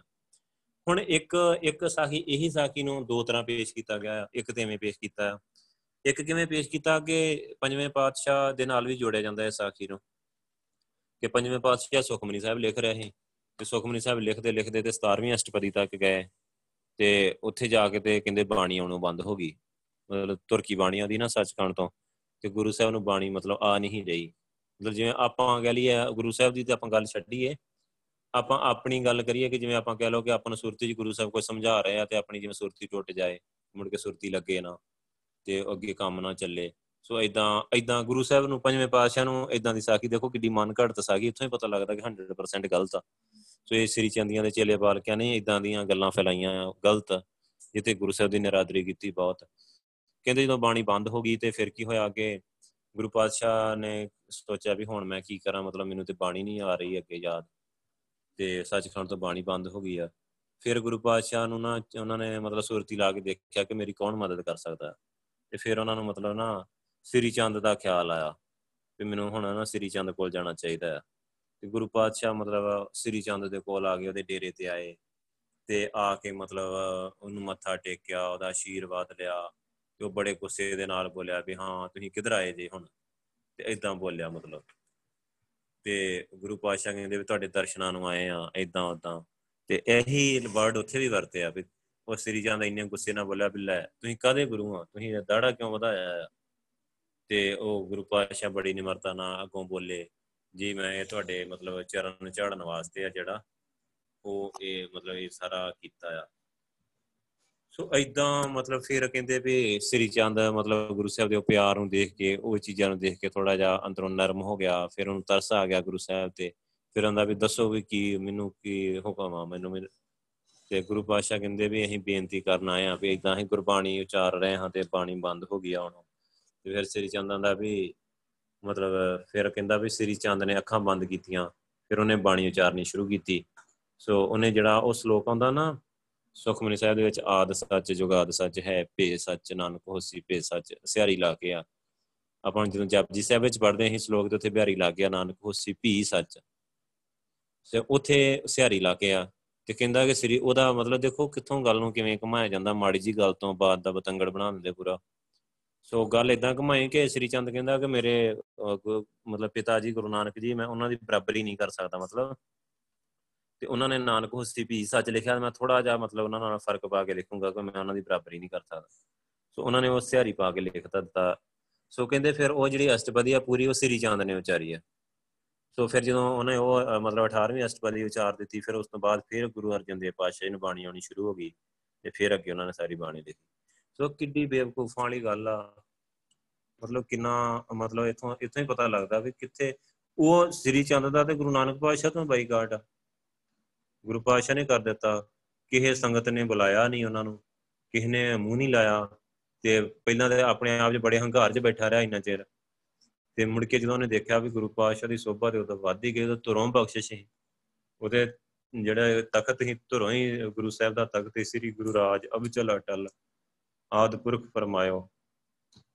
ਸਾਰੇ ਦੁਨਿਆਵੀ ਤਖਤ ਹੀ ਜਿਹੜੇ, ਉਹ ਸਾਰੇ ਝੁਕ ਰਹੇ ਹੈ ਮਤਲਬ ਗੁਰੂ ਪਾਤਸ਼ਾਹ ਨੂੰ। ਜਦੋਂ ਐਡੀ ਮਹਿਮਾ ਸੁਣੀ ਤੇ ਆਪ ਆ ਕੇ ਮੁੜ ਕੇ ਇੱਥੇ ਆਇਆ ਹੋਊਗਾ, ਭੁੱਖਾ ਮਰਦਾ ਵੀ ਚਲੋ ਗੁਰੂ ਸਾਹਿਬ ਕੋਲ ਜਾਂਦੇ ਆ ਸੋ ਗੁਰੂ ਪਾਤਸ਼ਾਹ ਕੋਲ ਆ ਕੇ ਇੱਥੇ ਚਲੋ ਮਿਲ ਕੇ ਗਿਆ ਹੋਊਗਾ ਜਾਂ ਕੀ ਕਰਕੇ ਗਿਆ, ਕੀ ਗੱਲਬਾਤ ਹੋਈ। ਉਹਨਾਂ ਦਾ ਵੇਰਵਾ ਹੀ ਉਲਟਾ ਦਿੱਤਾ ਆ, ਗੱਲਬਾਤ ਆਪਾਂ ਉੱਥੇ ਕੀ ਕਰੀਏ? ਇੱਥੇ ਵੀ ਉਹਦਾ ਵੇਰਵਾ ਦਿੱਤਾ ਵੀ ਗੁਰੂ ਪਾਤਸ਼ਾਹ ਨੇ ਉਹਦੇ ਚਰਨ ਕੁੱਟੇ ਗੁਰੂ ਪਾਤਸ਼ਾਹ ਇੱਕ ਮਨਮੁਖ ਬੰਦੇ ਦੇ ਚਰਨ ਕਿਦਾਂ ਕੁੱਟਣਗੇ ਜਿਹੜਾ ਪਖੰਡ ਕਰ ਰਿਹਾ ਹੈ, ਸਵਾਹ ਮਲੀ ਬੈਠਾ ਆ ਵਿਆਹ ਨਹੀਂ ਕਰਾਇਆ, ਛੜਾ ਮਲੰਗਾ, ਕੋਈ ਬਾਣੀ ਤੋਂ ਸਾਰੀਆਂ ਗੱਲਾਂ ਉਹਦੀਆਂ ਉਲਟਾ, ਗੁਰੂ ਪਾਤਸ਼ਾਹ ਨੂੰ ਲਾਈਕ ਹੀ ਨਹੀਂ ਕਰਦੇ। ਸੋ ਅੱਜ ਵੀ ਆਪਾਂ ਨੂੰ ਦਸਵੇਂ ਪਾਤਸ਼ਾਹ ਨੇ ਵੀ ਜਦੋਂ ਖਾਲਸੇ ਦੀ ਸਾਜਣਾ ਕੀਤੀ ਤੇ ਸਪੈਸ਼ਲ ਗੁਰੂ ਪਾਤਸ਼ਾਹ ਨੇ ਅਵੇਅਰ ਕੀਤਾ ਹੈ। ਮੀਨੇ, ਮਸੰਦ, ਰਾਮ ਰਾਈਏ, ਧੀਰ ਮਲੀਏ, ਮਤਲਬ ਜਿੰਨੇ ਵੀ ਆ, ਇਹਨਾਂ ਸਾਰਿਆਂ ਨਾਲ ਉਹ ਭਾਗੀਏ, ਇਹਨਾਂ ਸਾਰਿਆਂ ਦੇ ਨਾਲ ਗੁਰੂ ਪਾਤਸ਼ਾਹ ਨੇ ਕਿਹਾ ਬਿਲਕੁਲ ਬਾਈਕਾਟ ਆ ਖਾਲਸੇ ਦਾ। ਤੁਸੀਂ ਰੋਟੀ ਬੇਟੀ ਦੀ ਸਾਂਝ ਨਹੀਂ ਕਰ ਸਕਦੇ। ਉਹ ਅੱਜ ਤੱਕ, ਅੱਜ ਵੀ ਪੰਜ ਪਿਆਰੇ ਜਦੋਂ ਅੰਮ੍ਰਿਤ ਛਕਾਉਂਦੇ ਆ ਇਹ ਗੱਲ ਅੱਜ ਵੀ ਕਹਿੰਦੇ ਆ ਜਿੰਨੇ ਦੇਵਤਾਰੀ ਗੁਰੂ ਆਪਣੇ ਆਪ ਨੂੰ ਜਿਹੜੇ ਗੁਰੂ ਅਖਵਾਉਂਦੇ ਸਰੀਰ ਹੋ ਕੇ, ਉਹਨਾਂ ਦਾ ਸਾਥ ਨਹੀਂ ਕਰਨ, ਕਿਉਂਕਿ ਇਹ ਗੁਰੂ ਅਖਵਾ ਰਹੇ ਹੈ ਆਪਣੇ ਆਪ ਨੂੰ। ਸੋ ਗੁਰੂ ਵਾਲੀ ਕੋਈ ਬਖਸ਼ਿਸ਼ ਨਹੀਂ, ਗੁਰੂ ਵਾਲੇ ਕੋਈ ਗੁਣ ਨਹੀਂ, ਕੋਈ ਗੁਰੂ ਵਾਲੀ ਗੱਲ ਨਹੀਂ। ਸੋ ਇਸ ਕਰਕੇ ਗੁਰੂ ਪਾਤਸ਼ਾਹ ਨੇ ਟੋਟਲੀ ਇਹਨਾਂ ਦਾ ਬਾਈਕਾਟ ਜਿਹੜਾ ਕੀਤਾ ਹੋਇਆ ਹੈ। ਤੇ ਗੁਰੂ ਸਾਹਿਬ ਕਿਦਾਂ ਇਦਾਂ ਕਰ ਜਾਣਗੇ? ਸੋ ਇਹ ਜਿਹੜੀਆਂ ਸਾਖੀਆਂ ਆ, ਇਹ ਹਿਸਟਰੀ ਵਿੱਚ ਹੈਗੀਆਂ ਆ ਸ਼ੇਅਰ ਇਸ ਕਰਕੇ ਕੀਤੀਆਂ ਆ ਕਿ ਤੁਹਾਨੂੰ ਪਤਾ ਹੋਣਾ ਚਾਹੀਦਾ। ਸੋ ਕਿਹੜੇ ਤਰੀਕੇ ਦੇ ਨਾਲ ਫਿਰ ਇਹਨਾਂ ਨੇ ਜਿਵੇਂ ਜਿਵੇਂ ਵਿੱਚ ਮਤਲਬ ਕੁਸਰਨਾ ਸ਼ੁਰੂ ਕੀਤਾ, ਭੁੱਖੇ ਮਾਰਦਿਆਂ ਨੇ ਰੋਟੀ ਖਾਣ ਲਈ ਵੀ ਅੰਮ੍ਰਿਤਸਰ ਸੰਗਤ ਬਹੁਤ ਆਉਂਦੀ ਸੀ ਵੀ ਸਾਡਾ ਵੀ ਤੋਰੀ ਫੁਲਕਾ ਮਤਲਬ ਚੱਲਦਾ ਰਹੂਗਾ ਨਾਲ ਨਾਲ। ਸੋ ਇਸ ਕਰਕੇ ਇਹਨਾਂ ਨੇ ਹੁਣ ਵੀ ਤੁਸੀਂ ਦੇਖੋ, ਹੁਣ ਵੀ ਇਹਨਾਂ ਦੇ ਸੈਂਟਰ ਬਣੇ ਹੋਏ ਆਪਣੇ ਜਿੰਨੇ ਵੱਡੇ ਗੁਰਦੁਆਰੇ ਆ ਨਾ, ਜਿਵੇਂ ਆਨੰਦਪੁਰ ਸਾਹਿਬ ਆ, ਕੀਰਤਪੁਰ ਆ, ਅੰਮ੍ਰਿਤਸਰ ਆ, ਗੋਇੰਦਵਾਲ ਆ, ਇਹਨਾਂ ਦੇ ਨਾਲ ਨਾਲ ਇਹਨਾਂ ਨੇ ਆਪਣੇ ਡੇਰੇ ਬਣਾ ਛੱਡੇ। ਇੱਕ ਟਾਈਮ ਹੀ ਜਦੋਂ ਕਬਜ਼ਾ ਹੀ ਇਹਨਾਂ ਦਾ ਹੈ, ਤੇ ਆਪਾਂ ਨੂੰ ਪਤਾ ਆ, ਆਪਾਂ ਅੱਗੇ ਚੱਲ ਕੇ ਜਦੋਂ ਹਿਸਟਰੀ ਵਿੱਚ ਆਪਣੇ ਆਪ ਹੀ ਸਾਰਾ ਜ਼ਿਕਰ ਆ ਜਾਣਾ ਆ, ਕਿ ਕਿੰਨੀ ਮੁਸ਼ਕਲ ਨਾਲ ਮਤਲਬ ਸਿੰਘਾਂ ਨੇ ਸ਼ਹੀਦੀਆਂ ਦੇ ਕੇ ਮਤਲਬ ਆਪਣੇ ਇਹਨਾਂ ਕੋਲੋਂ ਗੁਰਦੁਆਰੇ ਆਜ਼ਾਦ ਕਰਾਏ ਮੁੜ ਕੇ। ਇੰਨੇ ਗਲਤ ਕੰਮ ਕਰਨ ਲੱਗੇ ਉੱਥੇ ਤੇ ਇਹਨਾਂ ਇਹਨਾਂ ਨੇ ਜਿਵੇਂ ਸ਼ਰਾਬਾਂ ਪੀਣੀਆਂ, ਸਾਰਾ ਉੱਥੇ ਮਾਹੌਲ ਹੀ ਸਾਰਾ ਵਿਗਾੜ ਦਿੱਤਾ ਇਹਨਾਂ ਨੇ ਪੂਰਾ। ਸੋ ਮੁੜ ਕੇ ਸਿੱਖ ਸੰਗਤਾਂ ਨੇ ਕਿੰਨੀ ਮਤਲਬ ਹਿੰਮਤ ਦੇ ਨਾਲ ਤੇ ਮਸਾਂ ਇਹਨਾਂ ਕੋਲੋਂ ਗੁਰਦੁਆਰੇ ਆਜ਼ਾਦ ਕਰਾਏ ਸਾਰੇ। ਸੋ ਇਹ ਕਰਕੇ ਮਤਲਬ ਉਹ ਇਹਨਾਂ ਨੇ ਉੱਥੇ ਸਾਰੇ ਪਖੰਡ, ਵਹਿਮ, ਭਰਮ, ਜੋ ਕੁਝ ਇਹਨਾਂ ਨੇ ਬੜਾ ਆਪਣੀ ਮਰਜ਼ੀਆਂ ਪੂਰੀਆਂ ਕੀਤੀਆਂ ਉਹਨਾਂ ਨੇ। ਪਰ ਜਦੋਂ ਫਿਰ ਸਿੱਖ ਸੰਗਤ ਅਵੇਅਰ ਹੋਈ ਥੋੜਾ ਜਿਹਾ ਗੁਰਬਾਣੀ ਦਾ ਪ੍ਰਚਾਰ ਹੋਇਆ, ਪਤਾ ਲੱਗਾ ਸਾਰਿਆਂ ਨੂੰ, ਫਿਰ ਇਹਨਾਂ ਦਾ ਉੱਥੋਂ ਬਾਈਕਾਟ ਕੀਤਾ ਗਿਆ। ਸੋ ਕਈ ਕਰਕੇ ਕਈ ਗੁਰਦੁਆਰਿਆਂ 'ਚ ਹੱਲੇ ਵੀ ਜਿਹੜੀਆਂ ਮਰਿਆਦਾਵਾਂ ਨਾ, ਉਹ ਉਹਨਾਂ ਦੇ ਅਨੁਸਾਰ ਹੀ ਚੱਲ ਰਹੀਆਂ ਆ। ਬਹੁਤਿਆਂ 'ਚ ਚੱਲ ਰਹੀਆਂ, ਮਤਲਬ। ਸੋ ਹੁਣ ਦੇਖੋ, ਗੁਰੂ ਪਾਤਸ਼ਾਹ ਜੀ ਨੇ ਮਤਲਬ ਅਸਲ ਵਿੱਚ ਕਿਵੇਂ ਡੀਲ ਕੀਤਾ, ਉਹਦੇ ਨਾਲ ਉਹ ਮਤਲਬ ਇਹ ਹੁਣ ਆਪਾਂ ਗੁਰਬਾਣੀ ਦੀ ਰੋਸ਼ਨੀ ਦੇ ਨਾਲ ਹੀ ਦੇਖ ਸਕਦੇ ਹਾਂ ਗੁਰੂ ਪਾਤਸ਼ਾਹ ਨੇ ਬਹੁਤਾ ਮੂੰਹ ਨਹੀਂ ਲਾਇਆ ਉਹਨੂੰ। ਸੋ ਆਪਣਾ ਚਲੋ ਉੱਥੇ ਕਿੰਨਾ, ਕਿੰਨੀ ਕੁ ਮਤਲਬ ਉਹਨੂੰ ਗੁਰੂ ਪਾਤਸ਼ਾਹ ਨੇ ਐਂਟਰੀ ਦਿੱਤੀ ਜਾਂ ਕਿੰਨਾ ਕੁ ਮੁੜ ਕੇ ਚਰਨੀ ਲੱਗਾ, ਚਰਨ ਪਹਲ ਲਈ ਆਪਣੀ ਗਲਤੀ ਬਖਸ਼ਵਾਈ ਕਿ ਨਹੀਂ ਬਖਸ਼ਵਾਈ? ਤੇ ਜੋ ਲੱਛਣ ਆ, ਜਿਹੜੇ ਲੱਛਣ ਦਿਖਦੇ ਆ, ਉਹਦੇ ਇਹੀ ਆ ਕਿ ਆਪਣੀ ਭੁੱਲ ਬਖਸ਼ਵਾਈ ਹੋਊਗੀ। ਕਿਉਂਕਿ 70 ਸਾਲ ਉੱਥੇ ਬੈਠਾ ਰਿਹਾ, ਸਵਾ ਮਲ ਕੇ ਕੋਈ ਪ੍ਰਾਪਤੀ ਹੋਈ ਨਹੀਂ, ਕੋਈ ਲੱਭਾ ਹੈ ਨਹੀਂ। ਸੋ ਬਾਈ ਕੱਟ ਰਿਹਾ ਸੰਗਤਾਂ ਵੱਲੋਂ, ਗੁਰੂ ਘਰ ਵੱਲੋਂ। ਤੇ ਹੋ ਸਕਦਾ ਕਿ ਐਂਡਲੇ ਟਾਈਮ ਤੱਕ ਜਾਂਦੇ ਜਾਂਦੇ ਥੋੜੀ ਬਹੁਤੀ ਅਕਲ ਆ ਗਈ ਹੋਏ।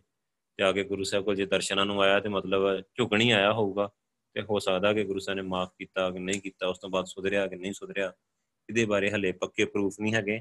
ਆਪਾਂ ਖੋ, ਇਹ ਖੋਜ ਵਿੱਚ ਪਾ ਕੇ ਆਪਾਂ ਹਲੇ ਤੇ ਅੱਗੇ ਚੱਲਦੇ ਆਂ ਸੋ ਇੱਕ ਹੋਰ ਹੈਗਾ ਹੀ ਗੁਰੂ ਸਾਹਿਬ ਦਾ ਸੇਵਕ ਹੀ ਉਹਦਾ ਨਾਂ ਹੈ ਭਾਈ ਹੰਦਾਲ। ਉਹ ਗੁਰੂ ਪਾਤਸ਼ਾਹ ਜੀ ਦੇ ਬਹੁਤ ਮਤਲਬ ਨਾ ਪਿਆਰੇ ਸਿੱਖ ਹੀ ਉਹ ਇਥੋਂ ਅੰਮ੍ਰਿਤਸਰ ਦੇ ਲਾਗੇ ਹੀ ਆ ਜੰਡਿਆਲਾ। ਮਤਲਬ ਆਪਣੇ ਪਿੰਡ ਤੋਂ ਬਿਲਕੁਲ ਕੋਲ ਆ। 5-6 ਕਿਲੋਮੀਟਰ ਆ ਜੰਡਿਆਲਾ ਗੁਰੂ। ਸੋ ਉੱਥੋਂ ਦੇ ਹੀ ਰਹਿਣ ਵਾਲੇ ਤੇ ਉਹ ਗੁਰੂ ਸਾਹਿਬ ਦੀ ਬੜੀ ਸੇਵਾ ਕਰਦੇ ਦਿਨ ਰਾਤ ਸੇਵਾ ਕਰਦੇ ਹੁੰਦੇ ਸੀ। ਆਏ ਗਏ ਯਾਤਰੂ ਨੂੰ ਮਤਲਬ ਨਾ ਉਹਨਾਂ ਨੂੰ ਜਿਵੇਂ ਲੰਗਰ ਛਕਾਉਣਾ, ਕਈ ਵਾਰੀ ਇਦਾਂ ਦਾ ਵੀ ਸੰਗਤ ਬਹੁਤ ਲੇਟ ਰਾਤ ਆਈ ਆ। ਉਹਨਾਂ ਨੂੰ ਵੀ ਲੰਗਰ ਪਾਣੀ ਦੀ ਸੇਵਾ, ਉਹਨੇ ਪਿਆਰ ਨਾਲ ਕਰਨੀ, ਇਹ ਨਹੀਂ ਵੀ ਲੰਗਰ ਬੰਦ ਹੋ ਗਿਆ ਜੀ, ਹੁਣ ਤੁਹਾਨੂੰ ਰੋਟੀ ਨਹੀਂ ਮਿਲਣੀ ਇਦਾਂ ਉਦਾਂ ਕੁਝ ਨਹੀਂ ਮਤਲਬ ਖਿਆਲ ਰੱਖਣਾ ਬਹੁਤ ਜ਼ਿਆਦਾ। ਤੇ ਉਹ ਇਦਾਂ ਸੇਵਾ ਕਰਕੇ ਉਹਨਾਂ ਨੂੰ ਬਹੁਤ ਅੰਦਰੋਂ ਆਨੰਦ ਮਿਲਦਾ ਸੀ, ਸੇਵਾ 'ਚ ਰੁੱਝੇ ਰਹਿੰਦੇ ਸੀ ਦਿਨ ਰਾਤ। ਲੰਗਰ ਦੇ ਵਿੱਚ ਹੀ ਜਿਆਦੀ ਉਹਨਾਂ ਦੀ ਡਿਊਟੀ ਸੀ।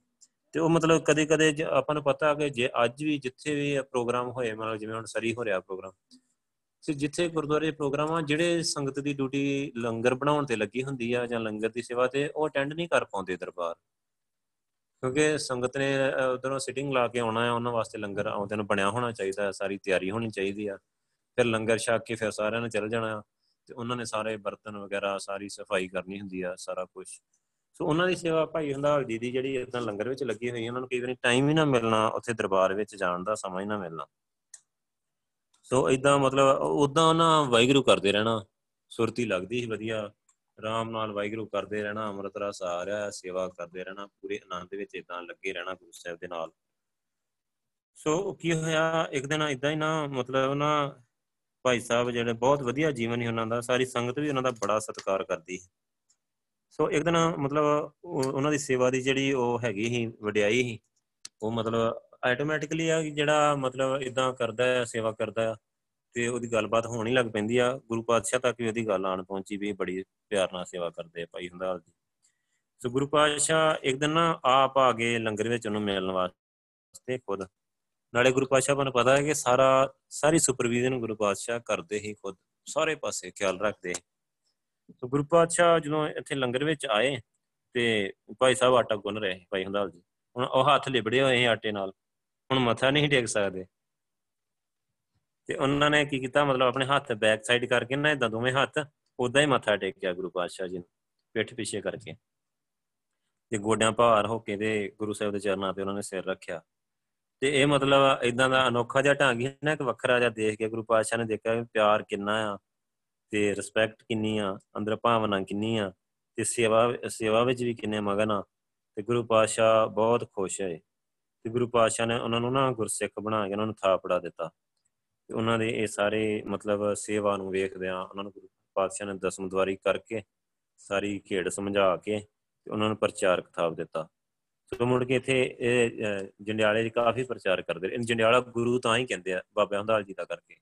ਕਿ ਉਹ ਬਹੁਤ ਸੇਵਕ ਹੀ ਬਹੁਤ ਗੁਰਸਿੱਖ ਪਿਆਰੇ ਦਸਮ ਦਵਾਰੀ ਤੇ ਉਹ ਮਤਲਬ ਗੁਰੂ ਨਾਲ ਜੋੜਿਆ ਸਾਰੇ ਜੰਡਿਆਲੇ ਨੂੰ ਉਹਨਾਂ ਨੇ ਤੇ ਜੰਡਿਆਲਾ ਗੁਰੂ ਕਹਿੰਦੇ ਰਹੇ। ਹਾਲੇ ਕਿ ਬਾਅਦ ਵਿੱਚ ਅੱਗੇ ਚੱਲ ਕੇ ਨਾ ਜਿਵੇਂ ਉਹਦੀ ਚੌਥੀ, ਪੰਜਵੀਂ ਪੀੜ੍ਹੀ ਤੋਂ ਬਾਅਦ ਉਹ ਸਾਰੀ ਗੇਮ ਵਿਗੜ ਗਈ ਕਿਉਂਕਿ ਕੁਦਰਤੀ ਹੁੰਦਾ ਨਾ ਕਿ ਜਿੱਥੇ ਵੀ ਮੰਨ ਲਾ ਆਪਾਂ ਕੋਈ ਵੀ ਬੰਦਾ ਜੁੜਿਆ ਆ ਤੇ ਉਹ ਬਾਅਦ ਵਿੱਚ ਜ਼ਰੂਰੀ ਨਹੀਂ ਕਿ ਉਹਦੀ ਔਲਾਦ ਆ ਜਿਹੜੀ ਉਸੇ ਤਰ੍ਹਾਂ ਜੁੜੀ ਹੋਵੇ। ਉਹ ਬਖਸ਼ਿਸ਼ ਆ ਵਾਹਿਗੁਰੂ ਦੀ, ਜਿਹਦੇ ਤੇ ਹੋਣੀ ਆ, ਉਹਦੇ ਤੇ ਹੀ ਹੋਣੀ ਆ। ਸੋ ਇਦਾਂ ਉਹਦੀ ਜਿਹੜੀ ਅੱਗੇ ਔਲਾਦ ਹੀ ਉਹ ਜਿਵੇਂ ਮੁੜ ਕੇ ਚੜਾਵਾ ਚੜਨ ਲੱਗ ਜਾਂ ਹੋਰ ਹੋਰ ਕਈ ਗੱਲਾਂ, ਉਹਦੀ ਔਲਾਦ ਕਾਫੀ ਵਿਗੜ ਗਈ ਇੱਥੋਂ ਤੱਕ ਕਿ ਉਹਦੀ ਔਲਾਦ ਵਿੱਚੋਂ ਨਾ ਚੌਥੀ, ਪੰਜਵੀਂ ਪੀੜ੍ਹੀ 'ਚ ਇੱਕ ਬੰਦਾ ਹੈ ਉਹਦਾ ਨਾਮ ਹੈ ਭਗਤ ਨਿਰੰਜਨੀ। ਸੋ ਉਹਨੇ ਮਤਲਬ ਬੜਾ ਧਰੋਹ ਕਮਾਇਆ ਸਿੱਖਾਂ ਦੇ ਨਾਲ। ਜਿਹੜਾ ਵੱਡਾ ਘੱਲੂਕਾਰਾ ਹੋਇਆ ਨਾ, ਉਹਦੇ, ਉਹਨੇ ਸਾਰੀ ਸੂਹ ਦਿੱਤੀ ਸੀ। ਮਤਲਬ ਅਬਦਾਲੀ ਨੂੰ, ਤੇ ਉਹਨੇ ਸਪੈਸ਼ਲੀ ਸਿੱਖਾਂ ਦੇ ਨਾਲ ਬਹੁਤ ਲੱਗਦਾ ਹੈ ਕਿਉਂਕਿ ਉਹ ਫੇਰ ਉਸੇ ਉਹਨਾਂ ਚੱਕਰਾਂ ਵਿੱਚ ਪੈ ਗਿਆ ਨਾ, ਜਿਵੇਂ ਟੁੱਟ ਗਿਆ, ਅਸਲ ਗੱਲ ਨਾਲੋਂ ਟੁੱਟ ਗਏ ਉਹ ਸਜੇ ਸਜੇ ਉਹਨਾਂ ਦੇ ਬੱਚੇ ਕਾਂ ਜਾ ਕੇ। ਤੇ ਜਦੋਂ ਫੇਰ ਪਖੰਡ ਕਰਨ ਲੱਪੇ ਤੇ ਉਹ ਫਿਰ ਗੁਰੂ ਘਰ ਦੇ ਵਿਰੋਧੀ ਹੋ ਗਏ ਹੌਲੀ ਹੌਲੀ ਸਿੱਖਾਂ ਦੇ ਵਿਰੋਧੀ ਹੋ ਗਏ। ਸੋ ਉਹਨਾਂ ਨੇ ਮਤਲਬ ਉਹਦੀ ਸਤਵੀਂ ਪੀੜ੍ਹੀ ਹੀ ਮੇਰੇ ਖਿਆਲੇ ਭਗਤ ਨਰੰਜਨੀ ਕਹਿੰਦੇ ਹਨ। ਉਹਨੇ ਬੜਾ ਧਰੋਕ ਮਾਇਆ ਅੱਗੇ ਜਾ ਕੇ। ਹੁਣ ਭਾਈ ਹੰਦਾਲ ਜੀ ਦੀ ਸੇਵਾ ਭਗਤੀ ਤੇ ਉਹ ਸਾਰਾ ਦੇਖ ਕੇ ਜੰਡਿਆਲੇ ਦਾ ਨਾਂ ਹੀ ਗੁਰੂ ਪੈ ਗਿਆ, ਜੰਡਿਆਲਾ ਗੁਰੂ ਕਹਿੰਦੇ ਆ। ਸੋ ਇੱਥੇ ਦੋ ਜੰਡਿਆਲੇ ਆ, ਪੰਜਾਬ ਵਿੱਚ ਇੱਕ ਇੱਥੇ ਹੈਗਾ ਨਕੋਦਰ ਕੋਲ, ਉਹਨੂੰ ਜੰਡਿਆਲਾ ਕਹਿੰਦੇ ਆ, ਇਹਨੂੰ ਜੰਡਿਆਲਾ ਗੁਰੂ ਕਹਿੰਦੇ ਆ, ਜਿਹੜਾ ਬਾਬੇ ਹੰਦਾਲ ਜੀ ਵਾਲਾ ਆ। ਸੋ ਇੰਨੀ ਮਤਲਬ ਇੰਨੀ ਜਦੋਂ ਇੱਕ ਸ਼ਹਿਰ ਦਾ ਨਾਂ ਚੇਂਜ ਹੋ ਜੇ ਕਿ ਗੁਰੂ ਦੇ ਨਾਂ ਤੇ ਗੁਰੂ ਵੱਜਣ ਲੱਗ ਜਾਏ, ਕਿਉਂਕਿ ਸਿੱਖ ਤੇ ਗੁਰੂ ਮਤਲਬ ਇੱਕ ਬਰਾਬਰ ਹੋ ਗਿਆ ਗੁਰੂ ਪਾਤਸ਼ਾਹ ਨੇ ਆਪਣੇ ਵਰਗਾ ਪ੍ਰਚਾਰਕ ਥਾਪ ਕੇ ਭੇਜਿਆ, ਆਪਣਾ ਰੂਪ ਬਣਾ ਕੇ ਭੇਜਿਆ ਤੇ ਉਹਨੇ ਅੱਗੇ ਪ੍ਰਚਾਰ ਵੀ ਬੜਾ ਕੀਤਾ, ਸੇਵਾ ਵੀ ਬੜੀ ਕੀਤੀ। ਸੋ ਅੱਗੇ ਫਿਰ ਗੁਰੂ ਪਾਤਸ਼ਾਹ ਇੱਥੇ ਨਾ ਮਤਲਬ ਕਈ ਗੁਰਸਿੱਖ ਹੀ ਜਿਹੜੇ ਸਿੱਖ ਸੰਗਤ ਹੀ ਜਿਹੜੀ ਕਈ ਗੁਰਸਿੱਖ ਹੈਗੇ, ਗੁਰੂ ਸਾਨੂੰ ਬਹੁਤ ਪਿਆਰ ਕਰਨ ਵਾਲੇ। ਸੋ ਜਿਹੜੇ ਮਤਲਬ ਬਹੁਤ ਉੱਚੀ ਸੁਰਤ ਵਾਲੇ ਸੀ ਤੇ ਉਹ ਮਤਲਬ ਬਹੁਤ ਵਧੀਆ ਵਿਚਾਰਾਂ ਗੁਰੂ ਸਾਹਿਬ ਦੇ ਨਾਲ ਕਰਦੇ ਰਹਿੰਦੇ ਸੀ। ਸੋ ਉਹਨਾਂ ਨੂੰ ਗੁਰੂ ਪਾਤਸ਼ਾਹ ਸਮੇਂ-ਸਮੇਂ ਤੇ ਸਮਝਾਉਂਦੇ ਰਹਿੰਦੇ ਸੀ। ਹੁਣ ਦੇਖੋ, ਇੱਕ ਵਾਰੀ ਇਦਾਂ ਜਿਹੜੇ ਗੁਰਮਤ ਮਾਰਗ ਦੇ ਸੱਚਖੰਡ ਦੇ ਬਹੁਤ ਉੱਚੀ ਸੁਰਤ ਵਾਲੇ ਜਿਹੜੇ ਹੈਗੇ ਸੀ, ਗੁਰਸਿੱਖ ਹੈਗੇ ਸੀ, ਗੁਰੂ ਪਾਤਸ਼ਾਹ ਨੇ ਉਹਨਾਂ ਨੂੰ ਮਤਲਬ ਨਾ ਕਾਫੀ ਸਿੱਖਿਆ ਦਿੱਤੀ। ਇਹਨਾਂ ਦੇ ਵਿੱਚ ਨਾ ਇੱਕ ਸਿੱਖ ਹੈਗਾ ਉਹਦਾ ਨਾਮ ਹੈ ਭਾਈ ਤੀਰਥਾ। ਉਹ ਮਤਲਬ ਨਾ ਉਹਨੇ ਕੁਝ ਹੋਰ ਨਾਲ ਉਹਦੀ ਸੰਗਤ ਹੀ ਹੋਰ ਵੀ ਗੁਰਸਿੱਖ ਹੈਗੇ ਉਹਨਾਂ ਸਾਰਿਆਂ ਨੇ ਮਿਲ ਕੇ ਗੁਰੂ ਪਾਤਸ਼ਾਹ ਕੋਲ ਵਿਚਾਰਾਂ ਕਰਨ ਇਦਾਂ ਹੀ ਬੈਠ ਗਏ। ਤੇ ਉਹਨਾਂ ਨੇ ਮਤਲਬ ਗੱਲ ਕੀਤੀ ਕਿ ਗੁਰੂ ਪਾਤਸ਼ਾਹ ਅੰਦਰੋਂ ਮਤਲਬ ਮਨ ਕਿਵੇਂ ਟਿਕ ਸਕਦਾ ਆ, ਆਪਾਂ ਨੂੰ ਕਿਵੇਂ ਸ਼ਾਂਤੀ ਕਿਵੇਂ ਮਿਲ ਸਕਦੀ ਆ, ਕਿਉਂਕਿ ਆਪਾਂ ਗ੍ਰਸਤੀ ਜੀਵਨ ਚ ਵੀ ਆ, ਜਿਵੇਂ ਹੁਣ ਵੀ ਆਪਾਂ, ਆਪਣੇ ਵੀ ਇਹੀ ਸਵਾਲ ਹੁੰਦੇ ਆ ਹਮੇਸ਼ਾ ਕਿ ਆਪਣਾ ਗ੍ਰਸਤੀ ਜੀਵਨ ਆਪਾਂ ਦੁਨੀਆਦਾਰੀ ਕਿਵੇਂ ਸੰਭਾਲਣੀ ਆ, ਨਾਲ ਵਾਹਿਗੁਰੂ ਨਾਲ ਕਿਵੇਂ ਜੁੜੇ ਰਹਿਣਾ ਆ, ਕਿ ਸਾਡਾ ਮਨ ਆ ਜਿਹੜਾ ਬਹੁਤਾ ਭਟਕੇ ਨਾ। ਤੇ ਅੰਦਰ ਆਨੰਦ ਬਣਿਆ ਰਹੇ, ਵਾਹਿਗੁਰੂ ਨਾਲ ਅੰਦਰੋਂ ਜੁੜੇ ਰਹੀਏ, ਸਾਡਾ ਸਿਮਰਨ ਚੱਲਦਾ ਰਹੇ। ਉਹ ਸਾਰੀਆਂ ਗੱਲਾਂ ਇੱਕ ਪਾਸੇ ਵਿਕਾਰ ਆ, ਮਾਇਆ ਆ, ਇਹਨਾਂ ਤੋਂ ਕਿਵੇਂ ਬਚੇ ਰਹੀਏ? ਇਹ ਸਾਰੀਆਂ ਮਤਲਬ ਉਹਨਾਂ ਨੇ ਬੇਨਤੀਆਂ ਕੀਤੀਆਂ, ਗੁਰੂ ਪਾਤਸ਼ਾਹ ਨੂੰ ਪੁੱਛਿਆ ਕਿ ਗੁਰੂ ਪਾਤਸ਼ਾਹ ਸਾਨੂੰ ਸਮਝਾਓ। ਸੋ ਗੁਰੂ ਪਾਤਸ਼ਾਹ ਨੇ ਫਿਰ ਉਹਨਾਂ ਨੂੰ ਮਤਲਬ ਬੜੇ ਪਿਆਰ ਨਾਲ ਦੱਸਿਆ। ਉਹ ਜਿਹੜੀ ਸਾਰੀ ਸਿੱਖਿਆ ਬਾਣੀ ਵਿੱਚ ਵੀ ਸਾਨੂੰ ਵੀ ਦੱਸੀ ਹੈ ਗੁਰੂ ਪਾਤਸ਼ਾਹ ਨੇ। ਕਿ ਜਿਵੇਂ ਉਹਨਾਂ ਨੇ ਪੁੱਛਿਆ ਕਿ ਇੱਕ ਪਰਫੈਕਟ ਜਿਹੜਾ ਸਿੱਖ ਕਿਵੇਂ ਦਾ ਹੋਣਾ ਚਾਹੀਦਾ, ਸਾਡਾ ਸ਼ਡਿਊਲ ਹੈ ਜਿਹੜਾ ਉਹ ਕਿਵੇਂ ਦਾ ਹੋਣਾ ਚਾਹੀਦਾ ਕਿ ਆਪਾਂ ਸਾਰਾ ਬੈਲੈਂਸ ਕਰ ਲਈਏ। ਸੋ ਗੁਰੂ ਪਾਤਸ਼ਾਹ ਨੇ ਫਿਰ ਉੱਥੇ ਉਹਨਾਂ ਨੂੰ ਸਮਝਾਇਆ ਗੁਰਸਤ ਗੁਰ ਕਾ ਜੋ ਸਿੱਖ ਕਾਏ ਸੋ ਭਲ ਕੇ ਉਠਾਰ ਨਾਮ ਤੇ ਆਵੇ। ਕਿ ਜਿਹੜਾ ਇੱਕ ਗ੍ਰਸਤੀ ਬੰਦਾ ਉਹਨਾਂ ਨੂੰ ਅਮਰਤ ਵੇਲੇ ਜ਼ਰੂਰ ਉੱਠਣਾ ਚਾਹੀਦਾ ਹੈ। ਕਿਉਂਕਿ ਉਹਨੇ ਉਹਦੀਆਂ ਘਰ ਦੀਆਂ ਜ਼ਿੰਮੇਵਾਰੀਆਂ ਆ, ਉਹਦਾ ਹੋਰ ਉਹਨੇ ਕਿੰਨਾ ਕੁਝ ਕਰਨਾ, ਜੇ ਉਹ 6-7 ਵਜੇ ਉੱਠੂਗਾ, ਉਹ ਤੇ ਸਿੱਧਾ ਕੰਮ ਤੇ ਲੱਗੂਗਾ ਨਾ ਆਪਣੇ ਤੇ, ਫਿਰ ਉਹ ਸਿਮਰਨ ਕਿਹੜੇ ਵੇਲੇ ਕਰੂਗਾ? ਸੋ ਉਹਨੂੰ ਥੋੜਾ ਜਿਹਾ ਅਮਰਤ ਵੇਲਾ ਨਾਲ ਰਲਾਉਣਾ ਚਾਹੀਦਾ ਮਤਲਬ, ਉਹਨੂੰ ਅਮਰਤ ਵੇਲੇ ਉੱਠਣਾ ਚਾਹੀਦਾ। ਸਵਾ ਪੈਰ ਰਾਤ ਰਹਿੰਦਿਆਂ ਤਿੰਨ ਤੋਂ 6 ਉੱਠਣਾ ਚਾਹੀਦਾ ਸੋ ਭਲਕੇ ਉਠਾਰ ਨਾਮ ਤੇ ਆਵੇ। ਉਦਮ ਕਰੇ, ਭਲਕੇ ਪ੍ਰਭਾਤੀ ਇਸ਼ਨਾਨ ਕਰੇ, ਅੰਮ੍ਰਿਤਸਰ ਨਾਵੇ ਪਹਿਲਾਂ ਉਦਮ ਕਰੇ, ਆਪਣਾ ਸਰੀਰ ਦਾ ਇਸ਼ਨਾਨ ਕਰੇ। ਫਿਰ ਸੁਰਤੀ ਜੋੜੇ, ਅੰਮ੍ਰਿਤਸਰ ਨਾਵੇ ਦਾ ਮਤਲਬ ਹੈ ਨਾਮ ਵਿੱਚ ਆਪਣੀ ਸੁਰਤ ਜੋੜੇ, ਪ੍ਰਕਾਸ਼ ਵੈਗਰੂ ਤੱਕ ਜਾਵੇ, ਉਪਦੇਸ਼ ਗੁਰੂ ਹਰ ਹਰ ਜਪ ਜਾਪੇ। ਸਮਕਿਲ ਵੇਖ ਪਾਪ ਦੋਖ ਲੈ ਜਾਵੇ। ਗੁਰੂ ਪਾਤਸ਼ਾਹ ਦਾ ਉਪਦੇਸ਼ ਦੇ ਮੁਤਾਬਕ ਹਰ ਹਰ ਜਪ ਜਾਪੇ। ਵਾਹਿਗੁਰੂ ਵਾਹਿਗੁਰੂ ਵਾਹਿਗੁਰੂ ਦਾ ਜਾਪ ਕਰੇ। ਸਭ ਕਿਲ ਵਿਖ ਦੋਖ ਪਾਪ ਲੈ ਜਾਵੇ, ਉਹਦੇ ਸਾਰੇ ਕਿਲ ਵਿਖ ਦੋਖ ਪਾਪ ਸਾਰੇ ਇਸ ਤਰ੍ਹਾਂ ਲੱਥ ਜਾਣਗੇ। ਸੋ ਅੱਗੇ ਗੁਰੂ ਪਾਤਸ਼ਾਹ ਨੇ ਕਿਹਾ ਕਿ ਉਹ ਹਰ ਵੇਲੇ ਉਹ ਉੱਠਦਿਆਂ ਬਹਿੰਦਿਆਂ ਹਰ ਨਾਮ ਤੇ ਆਵੇ। ਮਤਲਬ ਤੁਰਦਿਆਂ, ਫਿਰਦਿਆਂ, ਉੱਠਦਿਆਂ ਬਹਿੰਦਿਆਂ ਵਾਹਿਗੁਰੂ ਵਾਹਿਗੁਰੂ ਵਾਹਿਗੁਰੂ ਦਾ ਨਾਮ ਜਪਦਾ ਰਹੇ। ਫਿਰ ਫਿਰ ਚੜੇ ਦਿਵਸ ਗੁਰਬਾਣੀ ਗਾਵੇ, ਜਦੋਂ ਦਿਨ ਚੜ ਜਾਂਦਾ ਆ, ਫਿਰ ਥੋੜਾ ਜਿਹਾ ਬਾਣੀ ਨਾਲ ਵੀ ਜੁੜੇ, ਦਿਨੇ ਬਾਣੀ ਗਾਉਂਦਾ ਰਹੇ, ਗੁਰੂ ਪਾਤਸ਼ਾਹ ਦੇ ਬਾਣੀ। ਮਤਲਬ ਜਿਵੇਂ ਥੋੜੀ ਬਹੁਤੀ ਆਪਾਂ ਜਿਵੇਂ ਕਹ ਲਈਏ ਆਪਾਂ ਨੂੰ ਬਾਣੀ ਯਾਦ ਆ ਆਪਾਂ ਨੂੰ ਮਤਲਬ ਨਾ ਉਹ ਤੁਕਾਂ ਗਾਉਂਦੇ ਰਹਿਣਾ ਚਾਹੀਦਾ। ਇਹ ਕਰਾਂ ਨਾ ਵੈਸੇ ਵੀ ਗੁਰੂ ਸਾਹਿਬ ਨੇ ਮੈਨੂੰ ਪਰਸਨਲੀ ਵੀ ਨਾ ਕਿਸੇ ਸਿੰਘ ਦੇ ਥਰੂ ਵੀ ਮੈਸੇਜ ਦਿੱਤਾ। ਕਿਉਂਕਿ ਮੈਨੂੰ ਆਦਤ ਹੀ ਜਿਵੇਂ ਬਾਥਰੂਮ ਸਿੰਗਰ ਹੁੰਦੇ ਆ ਨਾ, ਨਹਾਉਣ ਲੱਗਿਆ ਗਾਉਂਦੇ ਰਹਿੰਦੇ ਹੁੰਦੇ ਆ। ਕਿਉਂਕਿ ਆਪਾਂ ਦੂਜੇ ਤੇ ਹੈ ਨਹੀਂ ਅਫੀਸ਼ੀਅਲ ਸਟੇਜਾਂ ਦੇ। ਤੇ ਉੱਥੇ ਹਰ ਕੋਈ ਮਤਲਬ ਆਪਣੇ ਆਪ ਜੇ ਇੱਕ ਪੂਰਾ ਪਰਫੈਕਟ ਸਿੰਗਰ ਹੁੰਦਾ ਬਾਥਰੂਮ 'ਚ ਆਵਾਜ਼ ਬੜੀ ਬਣਦੀ ਹੈ ਨਾ। ਸੋ ਇਹ ਤੁਸੀਂ ਵੀ ਕਰ ਸਕਦੇ ਆ, ਇੱਕ ਨਵੀਂ ਚੀਜ਼ ਆ ਤੁਹਾਡੇ ਹੱਥੇ ਤੇ ਬੜੀ ਇੰਟਰਸਟਿਡ ਆ ਵੈ ਸੋ ਉਹ ਨਾ ਇਦਾਂ ਕਿ ਜਿਵੇਂ ਤੁਸੀਂ ਕੋਈ ਵੀ ਤੋਕ ਆਉਂਦੀ ਆ, ਬਾਣੀ ਦਾ ਆਪਾਂ ਕੀਰਤਨ ਸੁਣਦੇ ਰਹਿੰਦੇ ਆ ਜਿਵੇਂ। ਸੋ ਆਪਾਂ ਨੂੰ ਗਾਉਣਾ ਚਾਹੀਦਾ ਵਿੱਚ ਵਿੱਚ ਬਾਣੀ ਗਾਉਣੀ ਚਾਹੀਦੀ ਆ। ਗੁਰੂ ਸਾਹਿਬ, ਪਹਿਲਾਂ ਨਾ ਇਹ ਕੀ ਹੋਇਆ, ਪਹਿਲਾਂ ਮੈਨੂੰ ਬੜੀ ਆਦਤ ਹੁੰਦੀ ਸੀ ਕਿ ਮੈਂ ਬੜਾ ਇਦਾਂ ਗਾਉਂਦੇ ਰਹਿਣਾ। ਵਿੱਚੋਂ ਜੋ ਨਾ ਅਚਾਨਕ ਹੀ ਜਿਵੇਂ ਕੁਝ ਦੇਰ ਜਾਂ ਕਹ ਲੋ ਸਿਮਰਨ ਵਧਿਆ ਕਿ ਜਾਂ ਕਿਵੇਂ ਬਾਣੀ ਦੇ ਵਿਚਾਰ ਵੱਲ ਆ ਗਿਆ, ਤੇ ਉਹ ਥੋੜਾ ਜਿਹਾ ਮਤਲਬ ਨਾ ਘੱਟ ਹੋ ਗਿਆ। ਤੇ ਗੁਰੂ ਸਾਹਿਬ ਨੇ ਸਪੈਸ਼ਲ ਸੁਨੇਹਾ ਭੇਜਿਆ ਕੇ ਦੇ ਥਰੂ ਮੈਨੂੰ ਕਿਹਾ ਵੀ ਜਦੋਂ ਇਦਾਂ ਵਿੱਚ ਵਿੱਚੋਂ ਗਾਇਆ ਕਰੋ ਬਾਣੀ। ਮੈਨੂੰ ਬੜਾ ਵਧੀਆ ਲੱਗੀ ਉਹ ਗੱਲ।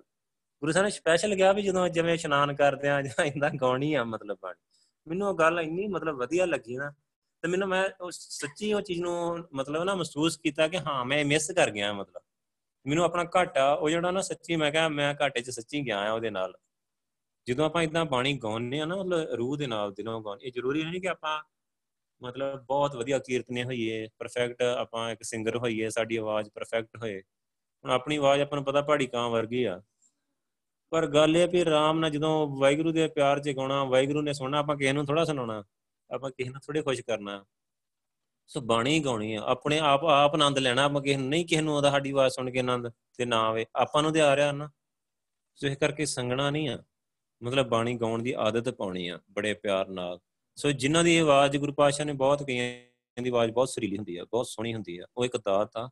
ਸੋ ਉਹਨਾਂ ਨੂੰ ਬੜੇ ਧਿਆਨ ਨਾਲ ਕੋਈ ਵਧੀਆ ਕੀਰਤਨ ਸਿੱਖ ਲੈਣਾ ਚਾਹੀਦਾ। ਔਰ ਖਾਸ ਕਰਕੇ ਜਿਹਨੇ ਸਿੱਖਣਾ ਹੈ, ਤੰਤੀ ਸਾਜ਼ਾਂ ਨਾਲ ਸਿੱਖਣਾ ਆ ਕੀਰਤਨ ਹਮੇਸ਼ਾ। ਸੋ ਤੰਤੀ ਸਾਜ਼ ਜਿਹੜੇ ਹੁੰਦੇ ਨਾ, ਜਿਵੇਂ ਰਬਾਬ ਆ ਜਾਂ ਦਿਲ ਰਬਾ ਆ, ਜਾਂ ਉਹਦੇ ਨਾਲ ਮਤਲਬ ਸਿੱਖਣਾ ਹੈ। ਹਾਰਮੋਨੀਅਮ ਆ ਜਿਹੜਾ ਇਹ ਇੰਨਾ ਵਧੀਆ ਸਾਜ਼ ਨਹੀਂ ਹੈਗਾ। ਇਹ ਤੇ ਮੈਂ ਟਾਈਮ ਪਾਸ ਦਾ ਜਿਹੜਾ ਅਸਲੀ ਰੂਹ ਨੂੰ ਆਨੰਦ ਦੇਣ ਵਾਲਾ ਕੀਰਤਨ ਹੈ ਨਾ, ਉਹ ਰਬਾਬ ਨਾਲ ਜਾਂ ਦਿਲ ਰਬਾ ਨਾਲ, ਜਿਹੜੇ ਤੰਤੀ ਸਾਜ਼ ਆ, ਤਾਰਾਂ ਵਾਲੇ ਸਾਜ਼ ਜਿਹੜੇ ਹੁੰਦੇ ਆ ਉਹਨਾਂ ਦੇ ਨਾਲ ਮਤਲਬ ਉਹ ਜਿਹੜੀ ਖੇਡ ਆ, ਉਹ ਇੱਕ ਅਲੱਗ ਆ। ਉਹਦਾ ਮਤਲਬ ਨਾ ਆਨੰਦ ਬਣਦਾ ਆ। ਉਹਦਾ ਅਲੱਗ ਹੀ ਆਨੰਦ ਬਣਦਾ ਆ। ਸੋ ਇਸ ਕਰਕੇ ਫਿਰ ਚੜੇ ਦਿਵਸ ਗੁਰਬਾਣੀ ਗਾਵੇ। ਕੋਈ ਦਿਨ ਚੜ ਜਾਂਦਾ ਆ, ਹੁਣ ਬਾਣੀ ਗਾਉਂਦੇ ਰਹਿਣਾ ਆ, ਵਾਹਿਗੁਰੂ ਕਰਦੇ ਰਹਿਣਾ ਆ। ਜੋ ਸਾਸ ਗਿਰਾਸ ਧਿਆਏ ਮੇਰਾ ਹਰ ਹਰ। ਹਰ ਸਵਾਸ ਨਾਲ ਵਾਹਿਗੁਰੂ ਕਹਿਣਾ ਆ। ਜਦੋਂ ਆਪਾਂ ਰੋਟੀ ਖਾਣੇ ਉਦੋਂ ਵੀ ਵਾਹਿਗੁਰੂ ਕਹਿਣਾ ਆ। ਮਤਲਬ ਉਹਨਾਂ ਨੂੰ ਸਿੱਖਿਆ ਦੇ ਰਿਹਾ ਕਿ ਆਪਾਂ ਦੁਨੀਆਦਾਰੀ ਵਿੱਚ ਰਹਿੰਦੇ ਹੋਏ ਰੱਬ ਨਾਲ ਪੂਰਨ ਤੌਰ ਤੇ ਕਿਵੇਂ ਜੁੜ ਸਕਦੇ ਆ। ਜਿਵੇਂ ਅੰਮ੍ਰਿਤ ਵੇਲੇ ਉੱਠ ਲਿਆ, ਇਸ਼ਨਾਨ ਕਰ ਲਿਆ, ਸੁਰਤੀ ਲਾ ਲਈ, ਫਿਰ ਅੱਗੇ ਗੁਰਬਾਣੀ ਦੀ ਵਿਚਾਰ ਕਰਨੀ ਹੈ ਕਿ ਸ਼ਬਦ ਦੀ। ਇਹ ਗੁਰੂ ਸਾਹਿਬ ਦੁਆਰਾ ਦਿੱਤਾ ਹੋਇਆ ਸ਼ਡਿਊਲ ਆ, ਸ਼ੁਰੂ ਤੋਂ। ਔਰ ਇਹ ਗੁਰੂ ਪਾਤਸ਼ਾਹ ਨੇ ਜਿਹੜੀ ਆਪਣੀ ਗੌੜੀ ਦੀ ਵਾਰ ਆਉਂਦੀ ਆ, ਉਹਦੇ ਵਿੱਚ ਬਕਾਇਦਾ ਦਰਜ ਕੀਤਾ ਹੈ ਇਸ ਲੋਕ। ਕਿ ਪੂਰਾ ਆਪਣਾ ਨਿਤ ਦਾ ਨਿਯਮ ਆਪਾਂ ਜਿਹੜਾ, ਆਪਾਂ ਤੇ ਨਿਤ ਨਿਯਮ ਪੰਜ ਬਾਣੀਆਂ ਕਹਿ ਕੇ ਤੇ ਸਵੇਰ ਵੇਲੇ ਸਮਾਪਤ ਕਰਤਾ ਨਾ 35 ਮਿੰਟਾਂ ਵਿੱਚ। ਪਰ ਨਿਤ ਦਾ ਨਿਯਮ, ਰੋਜ਼ ਦਾ ਨਿਯਮ ਇੱਕ ਪੂਰਾ ਸ਼ਡਿਊਲ ਕੀ ਹੋਣਾ ਚਾਹੀਦਾ ਜਿਹੜਾ ਆਪਾਂ ਪਿੱਛੇ ਗੁਰੂ ਸਾਹਿਬ ਦਾ ਸ਼ਡਿਊਲ ਦੇਖ ਕੇ ਆਏ ਨਾ, ਉਹਨਾਂ ਦਾ ਪੂਰਾ ਦਿਨ ਦਾ ਸ਼ਡਿਊਲ ਕੀ ਹੈ ਕਿ ਅਮਰਤ ਵੇਲੇ ਪੂਰੀ ਸਿਟਿੰਗ ਲਾਉਂਦੇ ਸੀ, ਦੀਵਾਨ ਲਾਉਂਦੇ ਸੀ, ਉਸ ਤੋਂ ਬਾਅਦ ਬ੍ਰੇਕਫਾਸਟ ਹੁੰਦਾ ਸੀ, ਫਿਰ ਉਸ ਤੋਂ ਬਾਅਦ ਗੁਰੂ ਪਾਤਸ਼ਾਹ ਸਾਰੇ ਕੰਮ ਆਪ ਦੇਖਦੇ ਸੀ, ਜਿਹੜੀਆਂ ਸੇਵਾਵਾਂ ਚੱਲ ਰਹੀਆਂ, ਉਹਦੇ ਵਿੱਚ ਸਾਰੀ ਸੰਗਤ ਦੇ ਨਾਲ ਮਿਲ ਕੇ ਗੁਰੂ ਪਾਤਸ਼ਾਹ ਆਪ ਵੀ ਸੇਵਾ ਕਰਦੇ ਸੀ, ਸੇਵਾ ਕਰਾਉਂਦੇ ਸੀ, ਸ਼ਾਮਾਂ ਨੂੰ ਫਿਰ ਦੀਵਾਨ ਲੱਗਦਾ ਸੀ, ਫਿਰ ਸੀਟਿੰਗ ਹੁੰਦੀ, ਫਿਰ ਗੁਰਬਾਣੀ ਦੀ ਵਿਚਾਰ ਹੁੰਦੀ, ਸਾਰਾ ਮਤਲਬ ਸ਼ਡਿਊਲ ਹੁਣ ਇਸੇ ਤਰ੍ਹਾਂ ਗੁਰੂ ਸਾਹਿਬ ਨੇ ਸਿੱਖਾਂ ਨੂੰ ਸਮਝਾ ਦਿੱਤਾ ਵੀ ਤੁਸੀਂ ਗ੍ਰਸਤੀ ਜੀਵਨ 'ਚ ਰਹਿੰਦੇ ਆ, ਆਪਣੇ ਘਰ ਦੇ ਕੰਮ ਕਰ ਕਰਦੇ ਆ, ਅੰਮ੍ਰਿਤ ਵੇਲੇ ਉੱਠੋ ਤੇ ਇਦਾਂ ਪੂਰੀ ਸੀਟਿੰਗ ਲਾਓ, ਗੁਰਬਾਣੀ ਦੀ ਵਿਚਾਰ ਆਪ, ਖੁਦ ਬਾਣੀ ਦਾ ਸ਼ਬਦ ਵਿਚਾਰੋ, ਤੇ ਉਹ ਦਿਨੇ ਕੰਮ ਕਰ ਕਰਦੇ ਆ ਕਦੇ ਬਾਣੀ ਦਾ ਸ਼ਬਦ ਆ ਗਿਆ, ਕੋਈ ਚੇਤੇ ਆ ਗਿਆ, ਜੋ ਅੰਦਰੋਂ ਆ ਗਏ ਆਪਾਂ ਕਈ ਵਾਰੀ ਤੁਸੀਂ ਵੀ ਮਹਿਸੂਸ ਕਰੋਗੇ ਕਿ ਇਹਦੇ ਅੰਦਰ ਕੋਈ ਸ਼ਬਦ ਚੱਲਣ ਰਿਹਾ ਹੁੰਦਾ ਬਾਣੀ ਦਾ, ਤੁਹਾਨੂੰ ਆਪਣੇ ਆਪ ਹੀ ਬਾਣੀ ਦੀ ਤੋਕਾ ਤੁਹਾਡੇ ਮਾਈਂਡ ਵਿੱਚ ਆਈ ਜਾਊਗੀ ਤੈਨੂੰ ਗਾਓ ਬੜੇ ਪਿਆਰ ਦੇ ਨਾਲ, ਗਾਉਂਦੇ ਰਹੋ, ਬੜੇ ਪਿਆਰ ਨਾਲ ਗਾਓ, ਤੇ ਫਿਰ ਸਿਮਰਨ ਕਰਨ ਲੱਗ ਪਓ ਐਦਾਂ ਮਤਲਬ ਕਰਦੇ ਰਹੋ। ਗੁਰੂ ਪਾਤਸ਼ਾਹ ਨੇ ਐਦਾਂ ਉਹਨਾਂ ਨੂੰ ਜਦੋਂ ਪਿਆਰ ਨਾਲ ਸਾਰੀ ਸਿੱਖਿਆ ਦਿੱਤੀ, ਸਾਰਿਆਂ ਦਾ ਮਤਲਬ ਫਿਰ ਉਹਨਾਂ ਸਾਰਿਆਂ ਦੀ ਤਸੱਲੀ ਹੋਈ ਕਿ ਹਾਂ, ਅਸੀਂ ਕਰ ਸਕਦੇ ਹਾਂ ਮਤਲਬ। ਕਿਉਂਕਿ ਆਮ ਤੌਰ ਤੇ ਆਪਾਂ ਪਤਾ ਕੀ ਦੇਖਦੇ ਹਾਂ ਕਿ ਸਾਰੇ ਲੋਕ ਬਹਾਨਾ ਮਾਰਦੇ ਨੇ ਵੀ ਚਲੋ ਬਈ ਜਿੱਦਾਂ ਹੁਣ ਕੋਈ ਆ, ਜਿਵੇਂ ਕੋਈ ਸੇਵਾ ਜਾ ਜਾਂ ਕੋਈ ਫ੍ਰੀ ਆ ਬੰਦਾ ਤੇ ਉਹਨੂੰ ਕਹਿੰਦੇ ਵੀ ਇਹ ਤੇ ਚੱਲ ਵਿਹਲਾ ਆ, ਇਹਨਾਂ ਦੇ ਸਿਮਰਨ ਕਰਨਾ, ਅਸੀਂ ਸਿਮਰਨ ਕਿਦਾਂ ਕਰੀਏ? ਵੀ ਜਿਵੇਂ ਹੁਣ ਆਪਾਂ ਜੇ ਤੁਸੀਂ ਸਾਰੇ ਬੱਚੇ ਆ, ਤੁਹਾਡਾ ਸਕੂਲ ਆ, ਨਾਲ ਪੜ੍ਹਾਈ ਆ, ਠੀਕ ਆ ਤੇ ਨਾਲ ਸਿਮਰਨ ਕਿਵੇਂ ਕਰਨਾ ਹੈ ਬੈਲੈਂਸ ਕਿਵੇਂ ਕਰਨਾ? ਹੈ ਸੋ ਤੁਸੀਂ ਕਰ ਸਕਦੇ ਆ ਇਸ ਚੀਜ਼ ਨੂੰ ਬੈਲੈਂਸ ਕਰ ਸਕਦੇ ਤੁਹਾਨੂੰ ਪਿੱਛੇ ਦੱਸਿਆ ਵੀ ਸੀ ਸਾਰਾ ਕਿ ਕਿਹੜੇ ਤਰੀਕੇ ਨਾਲ ਕਰਨਾ ਹੈ ਕਿ ਕਿਵੇਂ ਮਤਲਬ ਆਪਣਾ ਅੰਮ੍ਰਿਤ ਵੇਲੇ ਉੱਠਣਾ ਆ, ਗੁਰਬਾਣੀ ਦੀ ਵਿਚਾਰ ਕਰਨੀ ਆ, ਉਸ ਤੋਂ ਬਾਅਦ ਬ੍ਰੇਕਫਾਸਟ ਕਰਕੇ ਤਿਆਰ ਹੋ ਕੇ ਸਕੂਲ ਜਾਣਾ ਆ। ਜਾਂਦਿਆਂ ਵਾਹਿਗੁਰੂ ਕਰਦੇ ਜਾਣਾ ਫ੍ਰੀ ਪੀਰੀਅਡ ਆ, ਉੱਥੇ ਵਾਹਿਗੁਰੂ ਕਰਨਾ ਆ। ਜੇ ਫ੍ਰੀ ਪੀਰੀਅਡ ਆ ਜਾਂ ਗੁਰਬਾਣੀ ਦੀ ਵਿਚਾਰ ਕਰ ਸਕਦੇ ਆ ਤੁਸੀਂ, ਫਿਰ ਵਾਪਸ ਆਉਂਦਿਆਂ ਵਾਹਿਗੁਰੂ ਕਰਦੇ ਆਉਣਾ ਆ। ਠੀਕ ਆ, ਘਰ ਆ ਕੇ ਥੋੜੀ ਖਾ ਪੀ ਕੇ ਰੈਸਟ ਕਰਕੇ ਥੋੜਾ ਥੋੜੀ ਦੇਰ ਸਕੂਲ ਦਾ ਹੋਮਵਰਕ ਕਰਕੇ ਫਿਰ ਜਿਹੜਾ ਕੁਝ ਘੰਟਾ ਖੇਡ ਕੇ ਫਿਰ ਸ਼ਾਮਾਂ ਨੂੰ ਸਿਟਿੰਗ ਲਾਉਣੀ ਆ ਘੰਟਾ 2 ਘੰਟੇ ਜਿੰਨਾ ਟਾਈਮ ਸੁਰਤੀ ਲਾਓ, ਬਾਣੀ ਦੀ ਵਿਚਾਰ ਕਰੋ, ਬਾਣੀ ਲਰਨ ਕਰੋ, ਠੀਕ ਆ, ਫਿਰ ਵਾਹਿਗੁਰੂ ਵਾਹਿਗੁਰੂ ਕਰਦੇ ਆ, ਸੌਂ ਜਾਓ, ਸੁਰਤੀ ਲਾ ਕੇ। ਸੋ ਇਹ ਸ਼ਡਿਊਲ ਆ, ਇੱਕ ਆਮ ਬੱਚਾ, ਹਰ ਬੱਚਾ ਕਰ ਸਕਦਾ ਹੈ ਤਾਂ। ਹੁਣ ਕਰਦੇ ਕਿਹੜੇ ਬੱਚੇ ਨਹੀਂ ਆ, ਜਿਹੜੇ ਮਤਲਬ ਟੁੱਟੇ ਹੋਏ ਆ ਪੂਰੀ ਤਰ੍ਹਾਂ ਕੰਪਲੀਟ ਜਿਨ੍ਹਾਂ ਨੂੰ ਕੋਈ ਜੀਵਨ ਜਾਚ ਨਹੀਂ, ਜਿਨ੍ਹਾਂ ਨੂੰ ਪਤਾ ਨਹੀਂ ਰੱਬ ਕੀ ਹੁੰਦਾ, ਗੁਰੂ ਕੀ ਹੁੰਦਾ, ਜਾਂ ਕੋਈ ਲੈਣ ਦੇਣ ਹੀ ਨਹੀਂ ਗੁਰੂ ਦੇ ਨਾਲ। ਉਹ ਆਪ ਮੁਹਾਰੇ ਹੋਏ, ਆਪਾਂ ਨੂੰ ਪਤਾ ਆ ਉਹ ਤੇ ਕੀ ਕੁਝ ਕਰਦੇ ਆ ਵੈਗਰੂ ਵੈਗਰੂ ਦੀ ਖੇਡ ਆ। ਕਿ ਟੀਵੀ ਫੋਨ ਕਾਰਟੂਨ ਕੀ ਕੁਝ ਵੇਂਦੇ ਰਹਿੰਦੇ ਆ, ਕੀ ਬਣ ਜਾਂਦੇ ਆ ਉਹ। ਸੋ ਉਹ ਖੁੰਝੇ ਹੋਇਆ ਰਾਹ ਤੋਂ। ਸੋ ਆਪਾਂ ਨੇ ਜਿਹੜੇ ਤਰੀਕੇ ਨਾਲ ਗੁਰੂ ਸਾਹਿਬ ਨੇ ਸਾਨੂੰ ਇੱਧਰ ਸਮਝਾਇਆ ਗੁਰਸਿੱਖਾਂ ਨੂੰ, ਸਾਰਿਆਂ ਨੂੰ ਸਮਝਾਇਆ। ਉਹ ਸਿੱਖਿਆ ਬੱਚਿਆਂ ਲਈ ਵੀ ਆ, ਜਵਾਨਾਂ ਲਈ ਵੀ ਆ, ਬੁੱਢਿਆਂ ਲਈ ਵੀ ਆ, ਸਾਰਿਆਂ ਲਈ ਆ, ਬਜ਼ੁਰਗਾਂ ਲਈ ਵੀ ਆ। ਸੋ ਇਸ ਕਰਕੇ ਮਤਲਬ ਇਦਾਂ ਚੱਲਦਾ ਰਹਿੰਦਾ। ਸੋ ਗੁਰੂ ਸਾਹਿਬ ਨੇ ਮਤਲਬ ਬੜੀ, ਫਿਰ ਉਹਨਾਂ ਨੂੰ ਦੱਸਿਆ ਕਿ ਉਹ ਜਿਵੇਂ ਕਈਆਂ ਦੇ ਸਵਾਲ ਹੀ ਵਿੱਚ ਕਿ ਸਾਡੀ ਜੰਮਣ ਮਰਨ ਤੋਂ ਮੁਕਤੀ ਹੋ ਜੂਗੀ, ਕਿ ਇਦਾਂ ਗ੍ਰਸਤੀ ਜੀਵਨ 'ਚ ਰਹਿੰਦਿਆਂ ਕਿਉਂਕਿ ਉਸ ਟਾਈਮ ਤੇ ਆਪਾਂ ਨੂੰ ਪਤਾ ਨਾ, ਉਦਾਸੀਆਂ ਦਾ, ਜੋਗੀਆਂ ਦਾ, ਹੋਰ ਹਿੰਦੂ ਮਤ ਦਾ ਕਿੰਨਾ ਬੋਲਬਾਲਾ ਹੈ। ਲੋਕੀ ਸਮਝਦੇ ਸੀ ਵੀ ਮਤਲਬ ਜਿਹੜਾ ਬੰਦਾ ਵਿਆਹ ਨਹੀਂ ਕਰਾਉਂਦਾ, ਤੀਰਥਾਂ ਤੇ ਘੁੰਮਦਾ ਰਹਿੰਦਾ, ਸ਼ਾਇਦ ਉਹਦੀ ਮੁਕਤੀ ਹੁੰਦੀ ਹੈ। ਤੇ ਗੁਰੂ ਸਾਹਿਬ ਨੇ ਸਮਝਾਇਆ ਕਿ ਨਹੀਂ, ਉਹ ਤੇ ਐਵੇਂ ਭਟਕ ਰਿਹਾ ਜੇ ਤੁਸੀਂ ਮੁਕਤੀ ਲੈਣੀ ਆ, ਜਿਹੜਾ ਇਦਾਂ ਗ੍ਰਸਤੀ ਜੀਵਨ 'ਚ ਰਹਿੰਦੇ ਆ, ਜਿਹੜਾ ਵਾਹਿਗੁਰੂ ਜਪਦਾ ਰਹਿੰਦਾ ਆ ਵਾਹਿਗੁਰੂ ਨਾਲ ਜੁੜਿਆ ਰਹਿੰਦਾ ਆ, ਬਾਣੀ ਨਾਲ ਜੁੜਿਆ ਰਹਿੰਦਾ ਆ, ਵਾਹਿਗੁਰੂ ਦੇ ਅਸੂਲਾਂ ਨਾਲ ਜੁੜ ਜਾਂਦਾ ਆ, ਉਹ ਸਹਜੇ ਸਹਜੇ ਗੁਰੂ ਸਾਹਿਬ ਉੱਤੇ ਬਖਸ਼ਿਸ਼ ਕਰਦੇ ਆ, ਤੇ ਜੀਵਨ ਮੁਕਤ ਹੋ ਜਾਂਦਾ ਜੀਂਦੇ ਜੀ। ਜਿਹੜਾ ਗ੍ਰਸਤੀ ਬੰਦਾ ਨਾ, ਸਭ ਤੋਂ ਵਧੀਆ ਧਰਮ ਗ੍ਰਸਤੀ ਧਰਮ ਆ, ਸਭ ਤੋਂ ਵਧੀਆ। ਧਰਮ ਹੀ ਗ੍ਰਸਤੀ ਆ। ਇੱਕ ਗ੍ਰਸਤੀ ਬੰਦਾ ਹੀ ਧਰਮੀ ਹੋ ਸਕਦਾ ਆ, ਧਰਮ ਕਮਾ ਸਕਦਾ, ਦੂਜਾ ਬੰਦਾ ਸਮਝ ਹੀ ਨਹੀਂ ਸਕਦਾ, ਉਹਨੂੰ ਧਰਮ ਦੀ ਡੈਫੀਨੇਸ਼ਨ ਹੀ ਨਹੀਂ ਸਮਝ ਆਉਣੀ ਕਦੇ ਵੀ। ਸੋ ਇਸ ਕਰਕੇ ਮਤਲਬ ਜਿਹੜਾ ਗ੍ਰਸਤੀ ਜੀਵਨ ਵਿੱਚ ਰਹਿੰਦੇ ਆ, ਆਪਾਂ ਸਿਮਰਨ ਕਰ ਸਕਦੇ ਆ ਸੁਰਤੀ ਲਾ ਸਕਦੇ ਆ ਠੀਕ ਆ, ਸਾਨੂੰ ਸ਼ੁਰੂ ਸ਼ੁਰੂ ਵਿੱਚ ਬੈਲੈਂਸ ਕਰਨਾ ਨਹੀਂ ਆਉਂਦਾ।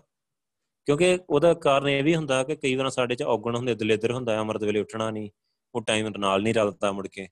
ਜਾਂ ਆਪਾਂ ਟਾਈਮ ਵੇਸਟ ਕਰਨੀਆਂ ਆਦਤਾਂ ਆ ਸਾਨੂੰ, ਜਾਂ ਹੋਰ ਕਈ ਨਿੰਦਾ ਚੁਗਲੀ ਦੀਆਂ, ਕਈ ਗਲਤ ਗੱਲਾਂ ਔਗਣ ਆ ਗਈ, ਜਿਨ੍ਹਾਂ ਦਾ ਕਰਕੇ ਆਪਾਂ ਜੁੜ ਨਹੀਂ ਪਾਉਂਦੇ ਟਾਈਮ ਵੇਸਟ ਕਰਦੇ ਰਹਿੰਦੇ ਆ ਸੋ ਜੇ ਫ੍ਰੀ ਟਾਈਮ ਆ ਤੇ ਆਪਾਂ ਗੱਲਾਂ, ਗੱਪਾਂ ਹੋਰ ਹੋਰ ਪਾਸੇ ਵੇਸਟ ਕਰ ਦੇਣਾ, ਆਪਾਂ ਉਹਨੂੰ ਗੁਰਬਾਣੀ ਤੇ ਸਿਮਰਨ ਤੇ ਲਾਉਣਾ ਨਹੀਂ। ਸੋ ਇਹਨਾਂ ਕਾਰਨਾਂ ਕਰਕੇ ਆਪਾਂ ਖੁੰਝ ਜਾਂਦੇ ਆ ਗੁਰੂ ਪਾਸ਼ਾ ਨੇ ਕਿਹਾ ਕਿ ਜਿਹੜਾ ਇਦਾਂ ਗ੍ਰਸਤੀ ਜੀਵਨ ਚ ਰਹਿੰਦਾ, ਜਿਹਦਾ ਇਹ ਸ਼ਡਿਊਲ ਨਾ, ਇਹ ਰਾਇਲ ਸ਼ਡਿਊਲ ਆ ਪੂਰਾ, ਜਿਹੜਾ ਤੁਹਾਨੂੰ ਸਮਝਾਇਆ ਹੈ। ਉਹ ਗੁਰੂ ਸਾਹਿਬ ਵੱਲੋਂ ਦਿੱਤਾ ਹੋਇਆ, ਜਿਹਦਾ ਇਹ ਸ਼ਡਿਊਲ ਆ, ਉਹ ਬੰਦਾ ਦੇ ਮਤਲਬ ਇੱਕ ਤਰੀਕੇ ਨਾਲ ਐਂਡ ਤੱਕ ਜਾਂਦੇ ਜਾਂਦੇ ਬਿਲਕੁਲ ਖਾਲਸ ਪਿਓਰ ਗੁਰੂ ਨਾਨਕ ਵਰਗਾ ਹੋਰ ਨਿਬੜਦਾ ਆ। ਉਹਦੇ ਸਹਜੇ ਸਹਜੇ, ਕਿਉਂਕਿ ਦੇਖੋ, ਇੱਕ ਕੁਦਰਤੀ ਸਿਸਟਮ ਆ। ਜਿਵੇਂ ਅੱਜ ਤੁਸੀਂ ਬੱਚੇ ਆ ਹੌਲੀ ਹੌਲੀ ਤੁਹਾਡਾ ਵਿਆਹ ਹੋ ਜਾਣਾ ਆ, ਠੀਕ ਆ ਨਾ, ਫਿਰ ਅੱਗੇ ਤੁਹਾਡੇ ਬੱਚੇ ਹੋ ਜਾਣੇ ਆ। ਫਿਰ ਸਹਜੇ ਸਹਜੇ ਬੱਚੇ ਵੱਡੇ ਹੋ ਜਾਣੇ ਆ, ਉਹਨਾਂ ਨੇ ਆਪਣੇ ਕੰਮ ਕਰ ਸੰਭਾਲ ਲੈਣੇ ਆ, ਤੁਸੀਂ ਵਿਹਲੇ ਹੋ ਜਾਣਾ। ਮਤਲਬ 40 45 ਸਾਲ ਤੱਕ ਜਾਂਦੇ ਤੁਸੀਂ ਫ੍ਰੀ ਹੋ ਜਾਣਾ। ਪਰ ਹੁਣ ਤੋਂ ਤੁਸੀਂ ਜੁੜੇ ਹੋਏ ਆ, ਹੁਣ ਤੋਂ ਤੁਹਾਡੀ ਤਿਆਰੀ ਚੱਲ ਰਹੀ ਆ ਨਾਲ ਨਾਲ ਸੇਵਾ ਭਗਤੀ ਵੀ ਚੱਲ ਰਹੀ ਆ ਹੌਲੀ ਹੌਲੀ ਅਵਸਥਾ ਵੀ ਵੱਧਦੀ ਜਾਣੀ ਆ। 40 ਸਾਲਾਂ ਨੂੰ ਕਿੱਡੀ ਸੋਹਣੀ ਅਵਸਥਾ ਬਣੀ ਹੋਣੀ ਆ। ਕੰਮ ਕਰ ਤੁਹਾਡੇ ਬੱਚਿਆਂ ਨੇ ਸੰਭਾਲ ਲੈਣਾ, ਤੁਸੀਂ ਫ੍ਰੀ ਹੋ ਜਾਣਾ। ਫਿਰ 40 ਤੋਂ 60 ਤੱਕ ਲੈ ਕੇ ਆ ਗੁਰੂ ਨਾਨਕ ਵਾਂਗੂ ਪ੍ਰਚਾਰ ਕਰੋ ਜਿੱਦਾਂ ਮਰਜ਼ੀ। ਆਪਣੇ ਆਪ ਵਾਹਿਗੁਰੂ ਨੇ ਮੌਕਾ ਦੇਣਾ, ਕੁਦਰਤ ਨੇ, ਵਾਹਿਗੁਰੂ ਨੇ ਆਪਣੇ ਆਪ ਤੁਹਾਨੂੰ ਸੇਵਾ ਦਾ ਮੌਕਾ ਦੇਣਾ ਆ। ਔਰ ਉਨੀ ਦੇਰ ਤੱਕ ਨਾਲੇ ਅਵਸਥਾ ਬਣ ਜਾਣੀ ਆ, ਨਾਲੇ ਬੜਾ ਸਹਿਜ ਹੋ ਜਾਣਾ ਆ, ਨਾਲੇ ਬੜਾ ਸਿੱਖ ਜਾਣਾ। ਇਦਾਂ ਥੋੜੇ ਹੁੰਦਾ ਵੀ ਅੱਜ ਆਪਾਂ ਸਿੱਖਣ ਲੱਗਿਆਂ ਤੇ ਆਪਾਂ ਕੱਲ ਕਥਾਵਾਚਕ ਬਣ ਜੀ, ਪਰਸੋਂ ਕਥਾ ਕਰ ਦਈਏ ਤੇ ਚਲੋ ਇਦਾਂ ਫਿਰ ਅਗਲੇ ਦਿਨ ਕੀ ਕਰਨਾ? ਮਤਲਬ ਬੜੀ ਸਹਿਜ ਦੀ ਖੇਡ ਆ। ਸਿੱਖਣਾ ਆ, ਬੜੀ ਤੇਜ਼ੀ ਨਾਲ ਸਿੱਖਣਾ ਆ। ਜ਼ਿਆਦਾ ਤੋਂ ਜ਼ਿਆਦਾ ਸੇਵਾ ਕਰਨੀ ਆ, ਛੋਟੀ ਉਮਰ ਵਿੱਚ ਹੀ ਕਰਨੀ ਆ। ਪਰ ਇੱਕ ਸਹਿਜ ਦੀ ਜਿਹੜੀ ਇੱਕ ਰੌਂ ਆ, ਉਹਨੂੰ ਸਮਝਣਾ ਆ। ਕਿ ਮਤਲਬ ਜਿਵੇਂ ਜਿਵੇਂ ਗੁਰੂ ਸਾਹਿਬ, ਜਿਵੇਂ ਜਿਵੇਂ ਤੁਹਾਨੂੰ ਯੋਗਤਾ ਦੇਈ ਜਾਂਦੇ ਆ, ਜਿਵੇਂ ਜਿਵੇਂ ਤੁਹਾਨੂੰ ਏਰੀਆ ਦੇਈ ਜਾਣਗੇ ਗੁਰੂ ਸਾਹਿਬ ਪਹਿਲਾਂ ਤੁਹਾਨੂੰ ਘਰ ਘਰ ਵਿੱਚ ਪ੍ਰਚਾਰਕ ਬਣਾਉਣਗੇ। ਘਰਦਿਆਂ ਨੂੰ ਸਾਰਿਆਂ ਨੂੰ ਸਮਝਾ, ਪਿਆਰ ਨਾਲ। ਤੁਸੀਂ ਸਮਝਾਤਾ, ਤੁਹਾਨੂੰ ਸਮਝਾਉਣਾ ਆ ਗਿਆ। ਆਂਡੀਆਂ ਗਵਾਂਡੀਆਂ ਨੂੰ ਸਮਝਾਓ। ਆਪਣੇ ਨਾਨਕਿਆਂ ਨੂੰ, ਮਾਮੇ ਨੂੰ, ਮਾਸੀਆਂ ਨੂੰ, ਆਉਂਦੇ ਰਹਿੰਦੇ ਆ ਨਾ ਹੌਲੀ ਹੌਲੀ ਉਹਨਾਂ ਨੂੰ ਸਮਝਾਉਣਾ ਸ਼ੁਰੂ ਕਰੋ। ਉੱਥੇ ਤੁਹਾਡੀ ਪ੍ਰੈਕਟਿਸ ਹੋਣੀ ਆ। ਉਹਨਾਂ ਨੇ ਤੁਹਾਨੂੰ ਕਈ ਤਰ੍ਹਾਂ ਦੇ ਸਵਾਲ ਕਰਨੇ ਆ, ਜਿਨ੍ਹਾਂ ਦੇ ਤੁਹਾਡੇ ਕੋਲ ਜਵਾਬ ਨਹੀਂ ਹੋਣੇ, ਫਿਰ ਤੁਸੀਂ ਜਵਾਬ ਲੱਭੋਗੇ। ਸਜੇ ਸਜੇ ਤੁਹਾਡੀ ਮਤਲਬ ਨਾ ਤਿਆਰੀ ਹੋ ਜਾਣੀ ਇੱਕ ਤਰੀਕੇ ਨਾਲ। ਫਿਰ ਉਸ ਤੋਂ ਬਾਅਦ ਅੱਗੇ ਅੱਗੇ ਜਿਵੇਂ ਹੋਰ ਤੁਹਾਡੇ ਦੋਸਤ ਫਰੈਂਡ ਸਰਕਲ ਆ ਸਕੂਲ ਵਿੱਚ, ਉਹਨਾਂ ਨੂੰ ਸਮਝਾਓ ਸਜੇ ਸਜੇ ਮਤਲਬ ਦੇਖੋ ਸਮਝਾ ਸਮਝਾ ਕੇ ਪ੍ਰਚਾਰ ਕਰ, ਕਰਕੇ ਤੁਹਾਡੀ ਏਡੀ ਸੋਹਣੀ ਤਿਆਰੀ ਹੋ ਜਾਣੀ ਆ ਨਾ। ਫਿਰ ਹੌਲੀ ਹੌਲੀ ਗੁਰੂ ਪਾਤਸ਼ਾਹ ਇਦਾਂ ਕਰਨਗੇ, ਤੁਹਾਨੂੰ ਜਿਵੇਂ ਪਿੰਡ ਦਾ ਗੁਰਦੁਆਰਾ ਤੁਹਾਨੂੰ ਉੱਥੇ ਸੇਵਾ ਦੇ ਦੇਣਗੇ। ਉੱਥੇ ਫਿਰ ਸਜੇ ਸਜੇ ਤੁਹਾਡੀ ਹੋਰ ਇੱਕ ਸਟੇਜ ਛੋਟੀ ਸਟੇਜ ਜਿਹਨੂੰ ਪੰਗੇ ਨੇ ਮਿਲ ਜਾਂਦੀ ਆ। ਉੱਥੇ ਪ੍ਰੈਕਟਿਸ ਬਹੁਤ ਹੋ ਜਾਂਦੀ ਆ। ਫਿਰ ਉਸ ਤੋਂ ਬਾਅਦ ਹੌਲੀ ਹੌਲੀ ਵੱਡੀ ਸਟੇਜ ਵਿੱਚ, ਸੰਗਤ ਵਿੱਚ ਮੌਕਾ ਮਿਲ ਜਾਂਦਾ। ਸੰਗਤ ਵਿੱਚ ਆਪਾਂ ਕਥਾ ਕਰ ਸਕਦੇ ਹਾਂ ਉੱਥੇ ਸਾਰੇ ਗੁਰਸਿੱਖ ਹੁੰਦੇ ਆ। ਉੱਥੇ ਮਤਲਬ ਤੁਹਾਡੇ ਸਿਆਣੇ ਵੀ ਬੈਠੇ ਹੋਣੇ, ਹਰ ਤਰ੍ਹਾਂ ਦਾ ਬੰਦਾ ਬੈਠਾ ਹੋਣਾ ਆ। ਉੱਥੇ ਤੁਹਾਨੂੰ ਤੁਹਾਡੀਆਂ ਗਲਤੀਆਂ ਜਿਹੜੀਆਂ ਸਾਹਮਣੇ ਤੁਹਾਡੇ ਆ ਜਾਣੀਆਂ, ਦੱਸ ਦਿੱਤੀਆਂ ਜਾਣੀਆਂ ਆ, ਉਹਨੂੰ ਆਪਾਂ ਸੁਧਾਰ ਕਰ ਲੈਨੇ ਆ ਉਹਦੇ ਵਿੱਚ, ਉਹਦੇ ਨਾਲ ਆਪਣੇ ਵਿੱਚ ਹੋਰ ਨਿਖਾਰ ਆ ਜਾਂਦਾ ਕਥਾ ਦੇ ਵਿੱਚ, ਸੇਵਾ ਦੇ ਵਿੱਚ। ਸਹਜੇ ਸਹਜੇ ਕਰਦਿਆਂ ਕਰਦਿਆਂ ਹੌਲੀ ਹੌਲੀ ਜਿਵੇਂ ਆਪਾਂ 30 40 ਸਾਲ ਦੇ ਜਿਵੇਂ ਆਪਾਂ ਕਹਿ ਲਈਏ ਇੰਨਾ 10 20 ਸਾਲ ਜਦੋਂ ਤੁਹਾਡੇ ਲੰਘ ਕੇ ਸਿੱਖਦਿਆਂ, ਸਿਖਾਉਂਦਿਆਂ, ਪ੍ਰਚਾਰ ਕਰਦਿਆਂ, ਤੁਸੀਂ ਆਪੇ ਐਕਸਪਰਟ ਹੋ ਜਾਣਾ। ਕਿੰਨਾ ਸੋਹਣਾ ਗੁਰੂ ਸਾਹਿਬ ਦਾ। ਗ੍ਰਿਤੀ ਜੀਵਨ ਕਿੰਨਾ ਵਧੀਆ ਮਾਰਗ ਆ ਕਿ ਆਪਣੇ ਆਪ ਹੀ ਸਾਰਾ ਕੁਝ ਹੋ ਜਾਂਦਾ ਆ। ਬਸ ਬੰਦਾ ਜੁੜਿਆ ਰਹੇ ਗੁਰੂ ਸਾਹਿਬ ਦੇ ਨਾਲ। ਤੇ ਗੁਰੂ ਸਾਹਿਬ ਦੀ ਸਿੱਖਿਆ ਨਾਲ ਜੁੜਿਆ ਰਹੇ, ਸੇਵਾ ਭਗਤੀ ਕਰਦਾ ਰਹੇ। ਸੋ ਇਦਾਂ ਗੁਰੂ ਸਾਹਿਬ ਨੇ ਜਦੋਂ ਉਹਨਾਂ ਨੂੰ ਸਮਝਾਇਆ ਵੀ ਜਦੋਂ ਇਦਾਂ ਤੁਸੀਂ ਲੱਗੇ ਰਹੋਗੇ ਹੌਲੀ ਹੌਲੀ ਸਹਜੇ ਸਹਜੇ ਤੁਹਾਡੀ ਸੁਰਤੀ ਲੱਗਣੀ ਸ਼ੁਰੂ ਹੋ ਜੂਗੀ, ਸੇਵਾ ਭਗਤੀ ਵੱਧਦੀ ਜਾਊਗੀ। ਹੌਲੀ ਹੌਲੀ ਤੁਹਾਡਾ ਮਨ ਟਿਕ ਜਾਣਾ ਹੈ, ਤੁਹਾਨੂੰ ਪ੍ਰਕਾਸ਼ ਹੋ ਜਾਣਾ, ਤੁਸੀਂ ਆਪਣੇ ਆਪ ਨੂੰ ਪਛਾਣ ਲੈਣਾ ਹੈ। ਮਨ ਤੋਂ ਜੋਤ ਸਰੂਪ ਹੈ, ਆਪਣਾ ਮੂਲ ਪਛਾਣ। ਤੁਹਾਡਾ ਕਹਿੰਦੇ ਨਾਲ ਦੁਨਿਆਵੀ ਪੱਖ ਵੀ ਜਿਹੜਾ ਉਹ ਵੀ ਸਫਲਾ ਹੋ ਜਾਣਾ ਆ। ਤੁਹਾਡਾ ਅਧਿਆਤਮਿਕ ਪੱਖ ਵੀ ਮਤਲਬ ਤੁਸੀਂ ਜੀਵਨ ਮੁਕਤ ਵੀ ਹੋ ਜਾਣਾ ਆ। ਵਾਹਿਗੁਰੂ ਦੇ ਦਰਸ਼ਨ ਵੀ ਕਰ ਲੈਣੇ ਆ। ਤੇ ਵਾਹਿਗੁਰੂ ਨਾਲ ਮਿਲ ਵੀ ਜਾਣਾ ਹੈ, ਗੁਰੂ ਘਰ ਵੀ ਪ੍ਰਵਾਨ ਹੋ ਜਾਣਾ ਹੈ, ਗੁਰੂ ਸਾਹਿਬ ਦੀ ਵੀ ਸੇਵਾ ਭਗਤੀ ਹੋ ਜਾਣੀ ਹੈ। ਸੋ ਇਦਾਂ ਫਿਰ ਅੱਗੇ ਗੁਰਸਿੱਖਾਂ ਦੀ ਸੇਵਾ। ਮਤਲਬ ਗੁਰੂ ਪਾਤਸ਼ਾਹ ਨੇ ਸ਼ੁਰੂ ਤੋਂ ਜੋ ਸੰਗਤ ਨੂੰ ਇੱਕ ਦਰਜਾ ਦਿੱਤਾ ਹੈ ਨਾ, ਗੁਰੂ ਨਾਨਕ ਪਾਤਸ਼ਾਹ ਨੇ ਵਾਹਿਗੁਰੂ ਦਾ ਦਰਜਾ ਦਿੱਤਾ ਹੈ। ਗੁਰੂ ਪਾਤਸ਼ਾਹ ਨੂੰ ਆਪਾਂ ਪਿੱਛੇ ਪੜ੍ਹ ਕੇ ਆਏ ਆ ਕਿ ਜਦੋਂ ਭਾਈ ਲੈਣਾ ਜੀ ਆਏ ਇਹ ਗੁਰੂ ਨਾਨਕ ਪਾਤਸ਼ਾਹ ਖੁਦ ਅੱਗੋਂ ਜਾ ਕੇ ਰਿਸੀਵ ਕਰਨ ਗਏ ਤੇ ਘੋੜੇ ਦੀ ਲਗਾਮ ਫੜ ਕੇ ਅੱਗੋਂ ਲੈ ਕੇ ਆਏ ਉਹਨਾਂ ਨੂੰ, ਬੜੇ ਪਿਆਰ ਨਾਲ। ਤੇ ਉਹਨਾਂ ਦੀ ਮਤਲਬ ਬੜੀ ਰਿਸਪੈਕਟ ਕੀਤੀ ਜਲ ਪਾਣੀ ਪੁੱਛਿਆ, ਸਾਰੀ ਸੇਵਾ ਕਰਕੇ। ਫਿਰ ਉਹਨੇ ਕਿਹਾ ਕਿ ਮੈਂ ਗੁਰੂ ਨਾਨਕ ਪਾਤਸ਼ਾਹ ਨੂੰ ਮਿਲਣਾ, ਕਹਿੰਦੇ ਕਿ ਹਾਂ, ਉਹ ਫਲਾਣੇ ਰੂਮ ਵਿੱਚ ਇਦਾਂ ਬੈਠੇ ਹੋਣਗੇ, ਉੱਥੇ ਬੈਠੇ ਹੋਣੇ ਆ ਤੇ ਜਾ ਕੇ ਮਿਲ ਲਿਓ ਤੇ ਆਪ ਜਾ ਕੇ ਉੱਥੇ ਬੈਠ ਗਏ। ਮਤਲਬ ਉਥੋਂ ਇੱਕ ਸਿੱਖਿਆ ਵੀ ਮਿਲਦੀ ਕਿ ਗੁਰੂ ਪਾਤਸ਼ਾਹ ਸੰਗਤ ਦੀ ਖੁਦ ਕਿੰਨੀ ਰਿਸਪੈਕਟ ਕਰਦੇ ਇਕੱਲੇ ਇਕੱਲੇ ਬੰਦੇ ਦੀ। ਕਿੰਨਾ ਖਿਆਲ ਰੱਖਦੇ ਗੁਰੂ ਪਾਤਸ਼ਾਹ, ਸੰਗਤ ਨੂੰ ਵਾਹਿਗੁਰੂ ਸਮਝਦੇ ਸੋ। ਇਸ ਤਰੀਕੇ ਨਾਲ ਮਤਲਬ ਗੁਰੂ ਪਾਤਸ਼ਾਹ ਆਪ ਵੀ ਮਤਲਬ ਜਿਹੜੀ ਸਾਰੀ ਸੇਵਾ ਹੈ ਨਾ, ਗੁਰੂ ਪਾਤਸ਼ਾਹ ਆਪ ਵੀ ਗੁਰਸਿੱਖਾਂ ਦੀ ਵੀ ਸੇਵਾ ਕਰਦੇ ਮਤਲਬ ਤਾਂ ਕਈ ਸਾਖੀਆਂ ਇਦਾਂ ਦਾ ਆਉਂਦਾ ਇਤਿਹਾਸ ਵਿੱਚ ਜ਼ਿਕਰ ਆਉਂਦਾ ਹੈ ਕਿ ਜਿਵੇਂ ਕਾਬਲ ਤੋਂ ਸੰਗਤ ਆਈ ਜਾਂ ਦੂਰੋਂ ਦਰੇਡਿਆਂ ਸੰਗਤ ਆਈ ਤੇ ਗੁਰੂ ਪਾਤਸ਼ਾਹ ਖੁਦ ਆਪ ਅੱਗੇ ਹੋ ਕੇ ਉਹਨਾਂ ਦੀ ਲੰਗਰ ਦੀ ਸੇਵਾ ਸਪੈਸ਼ਲ ਬੜੇ ਪਿਆਰ ਨਾਲ ਜਿਵੇਂ ਰਾਤ ਨੂੰ ਸੌਂਗੇ ਸਾਰੇ ਥੱਕੇ ਟੁੱਟੇ ਆਉਂਦੇ, ਉਦੋਂ ਪੈਦਲ ਤੁਰ ਕੇ ਆਉਂਦੀ ਹੁੰਦੀ ਸੀ ਸੰਗਤ। ਸੋ ਉਹਨਾਂ ਦੀਆਂ ਜਿਵੇਂ ਲੱਤਾਂ ਘੁੱਟਣੀਆਂ, ਉਹਨਾਂ ਦੇ ਪੈਰਾਂ ਵਿੱਚ ਕਿਤੇ ਕੰਡਾ ਵੱਜਾ ਆ ਪੈਰਾਂ ਦੀ ਸੇਵਾ ਕਰਨੀ, ਲੱਤਾਂ ਘੁੱਟਣ ਕੇ ਮੁੱਠੀ ਚਾਪੀ ਕਰਕੇ ਆ ਚੰਗੀ ਤਰ੍ਹਾਂ ਉਹਨਾਂ ਨੂੰ ਸਵਾ ਕੇ ਗੁਰੂ ਪਾਤਸ਼ਾਹ ਨੇ ਫੇਰ ਮਤਲਬ ਇੱਧਰ ਆਉਣਾ ਦੂਜੀ ਸਾਈਡ ਸੋ ਉਹ ਕਿੰਨਾ ਸੰਗਤਾਂ ਦੀ ਸੇਵਾ, ਗੁਰਸਿੱਖਾਂ ਦੀ ਸੇਵਾ ਆਪ ਵੀ ਕਰਦੇ ਰਹੇ। ਉੱਥੇ ਗੁਰਸਿੱਖਾਂ ਨੇ ਵੀ ਬੜੇ ਗੁਰਸਿੱਖਾਂ ਨੇ ਸੇਵਾ ਕੀਤੀ। ਮਤਲਬ ਬੜੇ ਵੱਡੇ ਵੱਡੇ ਨਾਮ ਆ ਗੁਰਸਿੱਖਾਂ ਦੇ, ਜਿਨ੍ਹਾਂ ਨੇ ਉੱਥੇ ਗੁਰੂ ਸਾਹਿਬ ਦੇ ਨਾਲ ਸੇਵਾ ਨਿਭਾਈ। ਭਾਈ ਮੰਝ ਵਰਗੇ, ਭਾਈ ਧਰਮਦਾਸ, ਭਾਈ ਦੀਪਾ, ਭਾਈ ਜੇਠਾ, ਭਾਈ ਬੁੱਲਾ, ਭਾਈ ਸੰਸਾਰੂ, ਮਤਲਬ ਬੜੇ ਗੁਰਸਿੱਖ ਮਤਲਬ ਬੜਿਆਂ ਹਿਸਟਰੀ ਆਪਾਂ ਜੇ ਪੂਰੀ ਉਹਨੂੰ ਡਿਟੇਲ ਨਾਲ ਪੜ੍ਹੀਏ ਨਾ, ਤੇ ਮਤਲਬ ਤੁਹਾਨੂੰ ਬੜੇ ਨਾ ਹਜ਼ਾਰਾਂ ਨਾਮ ਮਿਲਣਗੇ ਗੁਰੂ ਪਾਤਸ਼ਾਹ ਦੇ ਗੁਰਸਿੱਖਾਂ ਦੇ। ਸੋ ਜਿਨ੍ਹਾਂ ਨੇ ਅਲੱਗ-ਅਲੱਗ ਢੰਗ ਦੇ ਨਾਲ, ਬੜੇ ਤਰੀਕੇ ਨਾਲ ਗੁਰੂ ਪਾਤਸ਼ਾਹ ਦੀ ਸੇਵਾ ਕਰਦੇ ਰਹੇ। ਸੋ ਇਦਾਂ ਫਿਰ ਗੁਰੂ ਪਾਤਸ਼ਾਹ ਨੇ ਕਿਹਾ ਕਿ ਸਾਰਾ ਕੰਮਕਾਰ ਆਪਣਾ ਤੁਸੀਂ ਸੰਭਾਲਣਾ ਆ, ਅਰਦਾਸ ਵੀ ਕਰਨੀ ਆ ਗੁਰੂ ਪਾਤਸ਼ਾਹ ਨੂੰ, ਜਿੱਥੇ ਕੋਈ ਪ੍ਰੋਬਲਮ ਆਉਂਦੀ ਆ, ਉੱਥੇ ਗੁਰੂ ਸਾਹਿਬ ਦੀ ਮਦਦ ਲਓ, ਵਾਹਿਗੁਰੂ ਦੀ ਮਦਦ ਲਓ, ਅਰਦਾਸ ਕਰਿਆ ਕਰੋ ਗੁਰੂ ਪਾਤਸ਼ਾਹ ਨੂੰ। ਤੁਹਾਡਾ ਜਿਹੜਾ ਇਦਾਂ ਸਫਲ ਹੋ ਜਾਊਗਾ ਸਾਰਾ ਕੁਝ ਸੋ ਇਦਾਂ ਗੁਰੂ ਪਾਤਸ਼ਾਹ ਨੇ ਉਹਨਾਂ ਨੂੰ ਸਾਰੀ ਸਿੱਖਿਆ ਮਤਲਬ ਦਿੱਤੀ ਕਿ ਪ੍ਰਚਾਰ ਕਰਨਾ ਆ, ਲੋੜਵੰਦ ਦੀ ਸੇਵਾ ਕਰਨੀ ਆ, ਆਪਣੀ ਕਿਰਤ ਦੀ ਕਮਾਈ ਬੋਲਣੀ ਆ, ਹਮੇਸ਼ਾ ਸੱਚ ਬੋਲਣਾ ਆ ਕਮਾਈ ਵੀ ਸੱਚੀ ਸੁੱਚੀ ਰੱਖਣੀ ਆ, ਹੱਕ ਦੀ ਰੱਖਣੀ ਆ ਬਿਲਕੁਲ। ਤੇ ਸਿਮਰਨ ਕਰਦੇ ਰਹਿਣਾ, ਹਰ ਵੇਲੇ ਵਾਹਿਗੁਰੂ ਕਰਦੇ ਰਹਿਣਾ ਆ, ਅੰਮ੍ਰਿਤ ਵੇਲਾ ਲਾਉਣਾ ਹੈ ਗੁਰੂ ਬਾਣੀ ਦੀ ਵਿਚਾਰ ਕਰਨੀ ਆ, ਤੇ ਗੁਰੂ ਪਾਤਸ਼ਾਹ ਫਿਰ ਕਹਿੰਦੇ ਤੁਹਾਡੇ ਅੰਗ ਸੰਗ ਹੋਵਾਂਗੇ ਹਰ ਵੇਲੇ, ਜਿਹੜਾ ਇਦਾਂ ਕਰਦਾ ਆ। ਅੱਜ ਵੀ ਕੋਈ ਬੰਦਾ, ਹੁਣ ਪ੍ਰੈਕਟੀਕਲ ਕਰਕੇ ਦੇਖ ਲਓ ਤੁਸੀਂ, ਤੁਹਾਨੂੰ ਇਦਾਂ ਲੱਗੂਗਾ ਗੁਰੂ ਸਾਹਿਬ ਤੇ ਮੇਰੇ ਨਾਲ ਨਾਲ ਹੀ ਚੱਲ ਰਹੇ ਆ, ਸਾਰੇ ਕੰਮ ਮੇਰੇ ਗੁਰੂ ਸਾਹਿਬ ਕਰ ਰਹੇ ਆ। ਉਹ ਰਾਇਲ ਸ਼ਡਿਊਲ ਗੁਰੂ ਸਾਹਿਬ ਵਾਲਾ ਬਣਾ ਕੇ ਦੇਖੋ, ਤੁਹਾਨੂੰ ਇਦਾਂ ਲੱਗੂਗਾ ਵੇ ਭਾਵੇਂ ਤੁਸੀਂ ਬੱਚੇ ਆ ਨਾ, ਤੁਹਾਨੂੰ ਇਦਾਂ ਲੱਗੂਗਾ ਕਿ ਯਾਰ ਆਹ ਤੇ ਮੈਂ ਪੜ੍ਹ ਹੀ ਨਹੀਂ ਸਕਦਾ।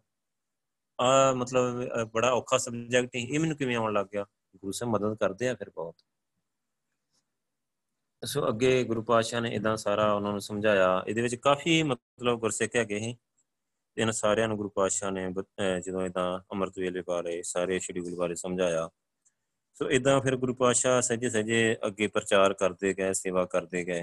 ਹੁਣ ਗੁਰੂ ਪਾਤਸ਼ਾਹ ਨੇ ਜਿਹੜਾ ਅੰਮ੍ਰਿਤਸਰ ਦੀ ਸਥਾਪਨਾ ਕੀਤੀ ਸੀ, ਇਹ ਮਤਲਬ ਇੱਕ ਕੇਂਦਰੀ ਧਰਮ ਸਥਾਨ ਹੋ ਨਿਬੜਾ ਇਹਦੇ ਵਾਸਤੇ ਮਤਲਬ ਨਾ ਜਿਵੇਂ ਆਪਾਂ ਵਿਦਵਾਨ ਜਾਂ ਸਾਰੇ ਲੋਕਾਂ ਦਾ ਜੋ ਨਜ਼ਰੀਆ ਨਾ, ਉਹਨਾਂ ਨੇ ਮਤਲਬ ਇੱਕ ਤਰੀਕੇ ਦੇ ਨਾਲ ਮਤਲਬ ਨਾ ਇਹਨੂੰ ਬੜੀ ਹੋਰ ਤਰ੍ਹਾਂ, ਕਿਉਂਕਿ ਹਰ ਬੰਦਾ ਆਪਣੀ ਆਈ ਸਾਈਡ ਦੇ ਹਿਸਾਬ ਨਾਲ ਦੇਖਦਾ ਹੈ, ਸੋਚਦਾ ਹੈ। ਸੋ ਇਹ ਜਿਹੜੇ ਸ਼ਹਿਰ ਦੀ ਗੁਰੂ ਸਾਹਿਬ ਨੇ ਨੀਂਹ ਰੱਖੀ ਨਾ, ਬਹੁਤ ਜ਼ਿਆਦਾ ਫੈਲ ਗਿਆ ਹੈ ਇੱਥੇ ਗੁਰੂ ਪਾਤਸ਼ਾਹ ਨੇ ਆਰਥਿਕ ਸੁਧਾਰ ਲਈ ਵੀ ਯਤਨ ਕੀਤੇ।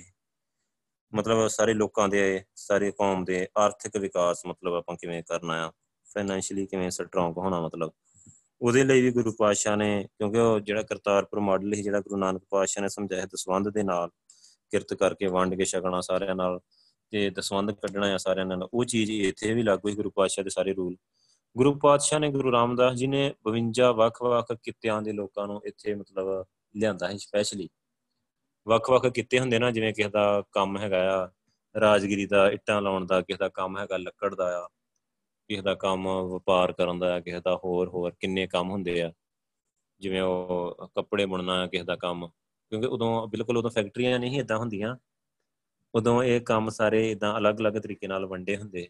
ਸੋ ਗੁਰੂ ਸਾਹਿਬ ਨੇ 52 ਵੱਖ-ਵੱਖ ਜਿਹੜੇ ਕਿੱਤਿਆਂ ਦੇ ਲੋਕਾਂ ਨੂੰ ਉਹਨਾਂ ਸਪੈਸ਼ਲੀ ਜਿਹੜੇ ਐਕਸਪਰਟ ਬੰਦੇ ਹੈ ਉਹਨਾਂ ਨੂੰ ਇੱਥੇ ਅੰਮ੍ਰਿਤਸਰ ਲਿਆ ਕੇ ਵਸਾਇਆ। ਹੈ ਫਿਰ ਸਿੱਖਾਂ ਦੇ ਅੰਦਰ ਵਪਾਰ ਕਰਨ ਦੀ ਰੁਚੀ ਪੈਦਾ ਕੀਤੀ ਵੀ ਇੱਥੇ ਇੱਕ ਵੱਡਾ ਵਪਾਰਕ ਕੇਂਦਰ ਬਣਾਇਆ। ਠੀਕ ਆ, ਸਾਰੇ ਜਿਹੜੇ ਵਪਾਰੀ ਸੀ, ਆਪਾਂ ਨੂੰ ਪਤਾ ਭਾਈ ਮਨ ਸੁਖ ਵਰਗੇ ਵਪਾਰੀ ਤੇ ਗੁਰੂ ਨਾਨਕ ਪਾਤਸ਼ਾਹ ਦੇ ਸਿੱਖ ਹੀ ਐਡੇ ਐਡੇ ਇੱਕ ਤਰੀਕੇ ਨਾਲ ਆਪਾਂ ਕਹਿੰਦੇ ਇੰਟਰਨੈਸ਼ਨਲ ਲੈਵਲ ਤੇ ਕਿੱਥੇ ਸ਼੍ਰੀਲੰਕਾ ਕਿੱਥੇ, ਕਿੱਥੋਂ ਕਿੱਥੋਂ ਤੱਕ ਉਹਨਾਂ ਦਾ ਵਪਾਰ ਚੱਲਦਾ ਹੈ ਸੋ ਇਦਾਂ ਗੁਰੂ ਪਾਤਸ਼ਾਹ ਨੇ ਵਪਾਰ ਨੂੰ ਉਤਸ਼ਾਹਿਤ ਕੀਤਾ, ਹੋਰ ਕੰਮਾਂ ਨੂੰ, ਲੋਕ ਭਲਾਈ ਦੇ ਕੰਮਾਂ ਨੂੰ ਬੜਾ ਉਤਸ਼ਾਹਿਤ ਕੀਤਾ। ਇਹਦੇ ਲਈ ਜਿਹੜਾ ਪੈਸੇ ਦੀ ਬਹੁਤ ਜ਼ਰੂਰਤ ਸੀ ਦਸਵੰਦ ਦਾ ਉਹ ਜਿਹੜੀ ਪ੍ਰਥਾ ਹੈ ਉਹ ਚੱਲ ਰਹੀ ਸੀ ਨਾਲ ਨਾਲ ਤੇ ਉਹਦੇ ਨਾਲ ਗੁਰੂ ਪਾਤਸ਼ਾਹ ਨੇ ਸਾਰੇ ਕੰਮਾਂ ਨੂੰ ਕਾਰਜਾਂ ਨੂੰ ਨੇਪਰੇ ਚਾੜਿਆ ਮਤਲਬ ਤੇ ਦੂਰ ਸਾਰੇ ਪਾਸੇ ਤੋਂ ਦਸਵੰਦ ਸਾਰੀ ਸੰਗਤ ਭੇਜਦੀ ਸੀ ਤੇ ਗੁਰੂ ਪਾਤਸ਼ਾਹ ਨੇ ਇਹ ਮਤਲਬ ਹੋਰ ਇਹਨੂੰ ਸਟਰੋਂਗ ਕਰਨ ਵਾਸਤੇ ਨਾ ਇਸ ਚੀਜ਼ ਨੂੰ ਗੁਰੂ ਪਾਤਸ਼ਾਹ ਨੇ ਇੱਕ ਮਸੰਦ ਪ੍ਰਥਾ ਮਤਲਬ ਬਣਾਈ ਗਈ ਮਸੰਦ ਦਾ ਮਤਲਬ ਜਿਹੜਾ ਅਰਬੀ ਭਾਸ਼ਾ ਦਾ ਇਹ ਸ਼ਬਦ ਆ, ਇਹਦਾ ਮਤਲਬ ਹੁੰਦਾ ਮਨਸਦ। ਉਹਦਾ ਅਰਥ ਹੁੰਦਾ ਸਰਾਣਾ, ਤਕੀਆ ਜਾਂ ਗੱਦੀ। ਕਿ ਜਿਵੇਂ ਉਸ ਸਮੇਂ ਦੇ ਹਾਕਮ ਵੱਡੇ ਤਖਤ ਤੇ ਬੈਠਦੇ ਸੀ। ਠੀਕ ਹੈ ਨਾ? ਇੱਕ ਸਰਾਣਾ ਲਾ ਕੇ ਪਿੱਛੇ ਜਿਵੇਂ ਬੈਠਦੇ ਹੁੰਦੇ ਆ। ਤੇ ਲੋਕ ਉਹਨਾਂ ਨੂੰ ਮਤਲਬ ਗੱਦੀ ਨਸ਼ੀਨ ਜਿਵੇਂ ਕਹਿੰਦੇ ਹੁੰਦੇ ਸੀ। ਤੇ ਅਨਪੜ ਲੋਕ ਨਿਰਾ ਜਿਹੜੇ ਆਮ ਹੈ, ਉਹ ਕਲੇ ਮਨਸਦ ਹੀ ਕਹਿ ਦਿੰਦੇ ਸੀ, ਮਸੰਦ ਕਹਿ ਦਿੰਦੇ ਸੀ ਜਾਂ ਇਦਾਂ ਇਹ ਮਸੰਦ ਪ੍ਰਚਲਿਤ ਹੋ ਗਿਆ ਸ਼ਬਦ ਜਿਹੜਾ। ਗੁਰੂ ਪਾਤਸ਼ਾਹ ਨੇ ਮਸੰਦ ਥਾਪੇ। ਮਤਲਬ ਜਿਵੇਂ ਗੁਰੂ ਅਮਰਦਾਸ ਪਾਤਸ਼ਾਹ ਨੇ 22 ਮੰਜੀਦਾਰ ਥਾਪੇ ਹੈ ਨਾ।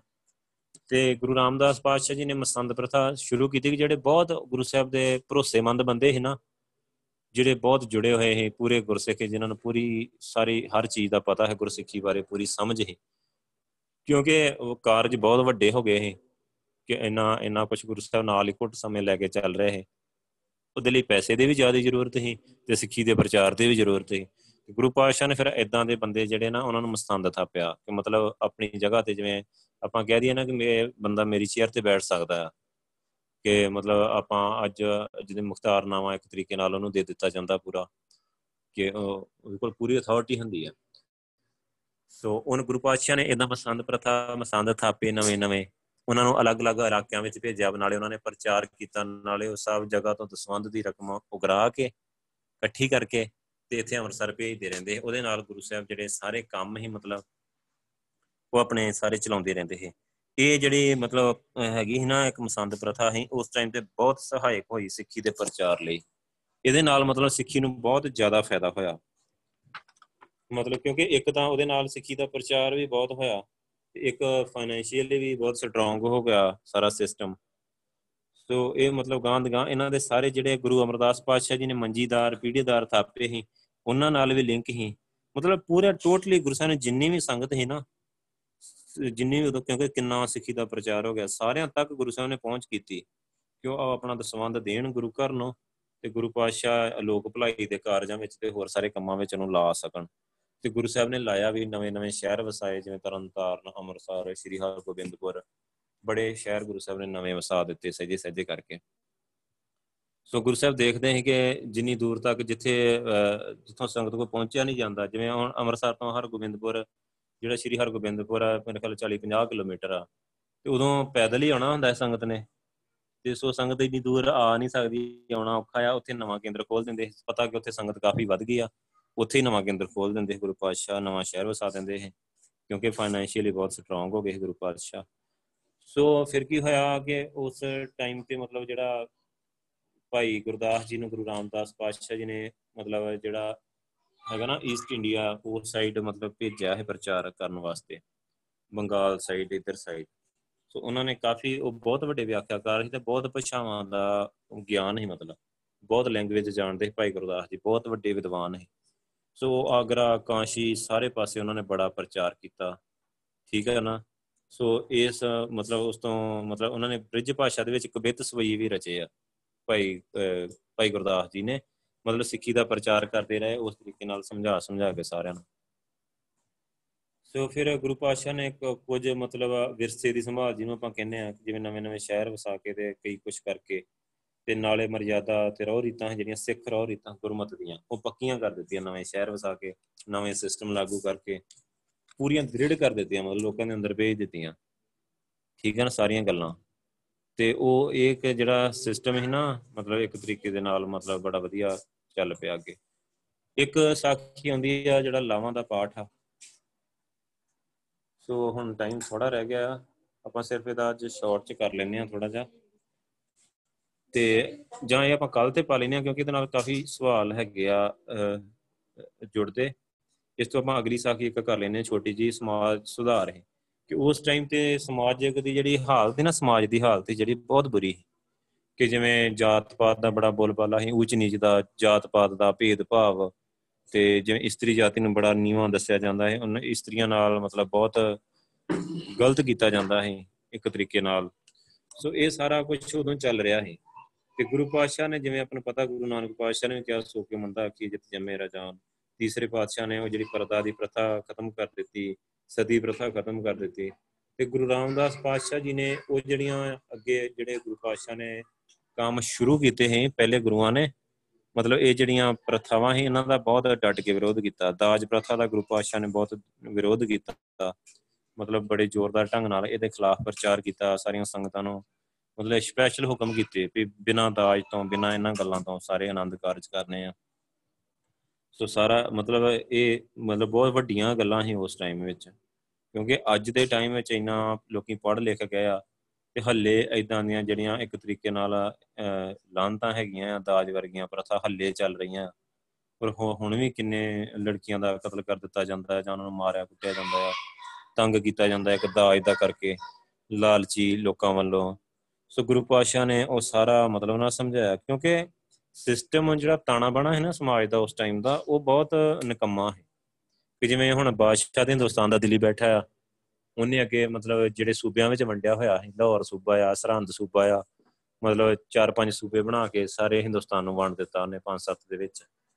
ਅੱਗੇ ਸੂਬੇਦਾਰਾਂ ਦੇ ਅੱਗੇ ਮਤਲਬ ਉਹਨਾਂ ਨੇ ਨਾ ਸਾਰੇ ਜਿਵੇਂ ਜਿੰਨੇ ਵੱਡੇ ਡਿਸਟ੍ਰਿਕਟ ਸੀ, ਉਥੋਂ ਦੇ ਮਤਲਬ ਥਾਪੇ ਹੁੰਦੇ ਸੀ ਅੱਗੇ। ਤੇ ਉਹਨਾਂ ਨੇ ਅੱਗੇ ਜਿਹੜੇ ਛੋਟੇ ਡਿਸਟ੍ਰਿਕਟ ਕਸਬੇ ਪਿੰਡ ਸੀ, ਉਹਨਾਂ ਵਿੱਚ ਚੌਧਰੀ ਬਣਾਏ ਹੁੰਦੇ ਸੀ ਅੱਗੇ। ਸੋ ਚੌਧਰੀ ਮਾਮਲਾ ਇਕੱਠਾ ਕਰਕੇ ਅੱਗੇ ਤੇ ਅੱਗੇ ਕਿੱਥੋਂ ਤੱਕ ਜਾਂਦਾ ਹੈ ਉਹ ਹੁਣ ਚੌਧਰੀ ਆਪਣੇ ਆਪ ਨੂੰ ਪਿੰਡ ਦੇ ਮਾਲਕ ਸਮਝਦੇ, ਜਿਵੇਂ ਪੱਟੀ ਦਾ ਚੌਧਰੀ ਆ ਕੋਈ ਕੋਈ ਇਦਾਂ ਸਾਰੇ ਛੋਟੇ ਛੋਟੇ ਪਿੰਡਾਂ ਦੇ, ਕਸਬਿਆਂ ਦੇ, ਸ਼ਹਿਰਾਂ ਦੇ ਚੌਧਰੀ ਹੁੰਦੇ ਮਾਲਕ। ਸੋ ਉਹਨਾਂ ਦੀ ਹਰ ਤਰ੍ਹਾਂ ਨਾਲ ਉਹ ਹੈਲਪ ਕੀਤੀ ਜਾਂਦੀ ਸੀ, ਫੌਜ ਵੱਲੋਂ ਵੀ ਪੁਲਿਸ ਵੱਲੋਂ ਵੀ ਉੱਪਰੋਂ ਸਾਰੇ।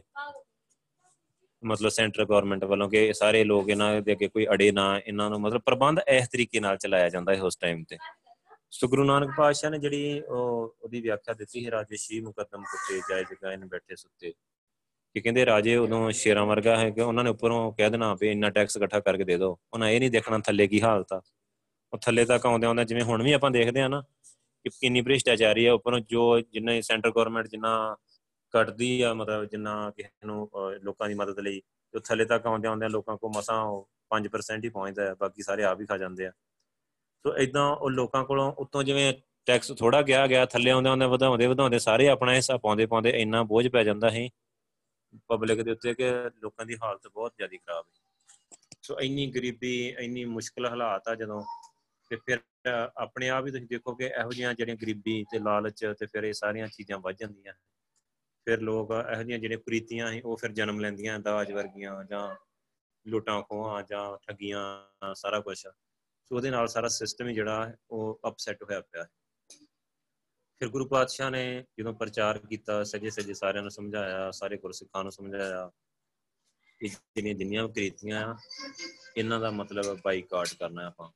ਸੋ ਨਵੇਂ ਸਿਰੇ ਤੋਂ ਗੁਰੂ ਪਾਤਸ਼ਾਹ ਨੇ ਸਾਰਾ ਨਵਾਂ ਸਿਸਟਮ ਦਿੱਤਾ।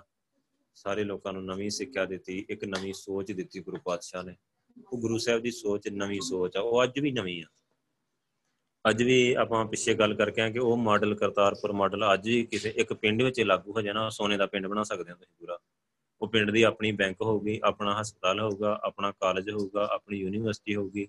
ਸਭ ਕੁਝ ਪਿੰਡ ਦਾ ਆਪਣਾ ਹੋਊਗਾ, ਬਿਨਾਂ ਸਰਕਾਰ ਦੀ ਮਦਦ ਤੋਂ। ਸੋ ਇੰਨਾ ਵਧੀਆ ਉਹ ਇੱਕ ਮਾਡਲ ਹੈ ਕਰਤਾਰਪੁਰ ਮਾਡਲ ਜਿਹੜਾ ਦਸਵੰਦ ਦੇ ਸਿਰ ਤੇ ਜਿਹੜਾ ਵਾਹਿਗੁਰੂ ਦੀ ਬਖਸ਼ਿਸ਼ ਦੇ ਸਿਰ ਤੇ ਜਿੱਥੇ ਸਾਰੇ ਸਿਮਰਨ ਕਰਨ, ਸਾਰੇ ਸੁਖੀ ਹੋਣ। ਮਤਲਬ ਬੰਦਾ ਕੋਈ ਬਿਮਾਰ ਹੀ ਨਹੀਂ ਹੋਣਾ। ਮਤਲਬ ਦਵਾਈ ਦੀ ਲੋੜ ਹੀ ਨਹੀਂ ਪੈਣੀ। ਤੇ ਜੇ ਸਾਰੇ ਮਤਲਬ ਅਵੇਅਰ ਹੋਣਗੇ ਆਪਣੇ ਸਰੀਰ ਨੂੰ ਲੈ ਕੇ, ਤਨ, ਮਨ ਨੂੰ ਲੈ ਕੇ, ਸਾਰੇ ਸਾਫ਼ ਸਫ਼ਾਈ ਦਾ ਤਨ ਦੀ ਵੀ ਸਫ਼ਾਈ, ਮਨ ਦੀ ਵੀ ਸਫ਼ਾਈ ਆਲੇ ਦੁਆਲੇ ਦੀ ਸਫ਼ਾਈ, ਸਾਰਾ ਖਿਆਲ ਰੱਖਣਗੇ, ਤਾਂ ਕਿੱਥੇ ਗੱਲ ਜਾਣੀ ਆ? ਸੋ ਗੁਰੂ ਪਾਤਸ਼ਾਹ ਨੇ ਇਹ ਸਾਰੀਆਂ ਗੱਲਾਂ ਜਿਵੇਂ ਜਿਵੇਂ ਸਮਝਾਈਆਂ, ਚੌਥੇ ਪਾਤਸ਼ਾਹ ਨੇ ਇਸ ਸਮਾਜ ਦਾ ਜਿਹੜਾ ਸੁਧਾਰ ਹੈ ਉਹਦੇ ਵਿੱਚ ਬਹੁਤ ਵੱਡਾ ਯੋਗਦਾਨ ਪਾਇਆ ਹੈ। ਮਤਲਬ ਦੇਖੋ ਗੁਰੂ ਨਾਨਕ ਪਾਤਸ਼ਾਹ ਤੋਂ ਗੱਲ ਸ਼ੁਰੂ ਹੋਈ। ਗੁਰੂ ਸਾਹਿਬ ਨੇ ਪਹਿਲਾਂ ਪ੍ਰਚਾਰ ਦੀ ਗੱਲ ਵਾਹਿਗੁਰੂ ਦੀ ਸ਼ੁਰੂ ਕੀਤੀ। ਅੱਗੇ ਦੂਸਰੇ ਪਾਤਸ਼ਾਹ ਨੇ ਨਾਲ ਭਾਸ਼ਾ ਦੀ ਨਾਲ ਐਡ ਕਰ ਦਿੱਤੀ ਤੇ ਨਾਲ ਫਿਜ਼ੀਕਲ ਫਿਟਨੈਸ ਐਡ ਕਰ ਦਿੱਤੀ। ਤੀਸਰੇ ਪਾਤਸ਼ਾਹ ਨੇ ਅੱਗੇ ਉਸ ਨੂੰ ਮਤਲਬ ਇੱਕਦਮ ਵਧਾ ਦਿੱਤਾ ਬਹੁਤ ਜ਼ਿਆਦਾ, ਮੰਜੀਦਾਰ ਥਾਪ ਕੇ। ਚੌਥੇ ਪਾਤਸ਼ਾਹ ਨੇ ਨਾਲ ਸਮਾਜ ਸੁਧਾਰ ਸ਼ੁਰੂ ਕਰ ਦਿੱਤਾ। ਕਿੰਨਾ ਵਧੀਆ। ਨਾਲ ਨਾਲ ਐਡ ਕਰੀ ਗਿਆ ਗੁਰੂ ਪਾਤਸ਼ਾਹ ਸਹਿਜੇ ਸਹਿਜੇ। ਹਰ ਨਵੀਂ ਚੀਜ਼ ਐਡ ਕਰੀ ਗਿਆ। ਪੰਜਵੇਂ ਪਾਤਸ਼ਾਹ ਨੇ ਫਿਰ ਜਿਵੇਂ ਅੱਗੇ ਜਾ ਕੇ ਸਪਿਰਟ ਭਰਨੀ, ਪੂਰੀ ਕੌਮ ਦੇ ਵਿੱਚ ਜੋਸ਼ ਭਰਨਾ ਆਪਣੀ ਸ਼ਹੀਦੀ ਦੇ ਦਿੱਤੀ। ਹੁਣ ਜੋ ਪੰਜਵੇਂ ਪਾਤਸ਼ਾਹ ਦੀ ਸ਼ਹੀਦੀ ਹੋਈ, ਇੰਨੀ ਸਿੱਖੀ ਸਾਰੇ ਮਤਲਬ ਵਿਰੁੱਧ ਹੋ ਗਏ।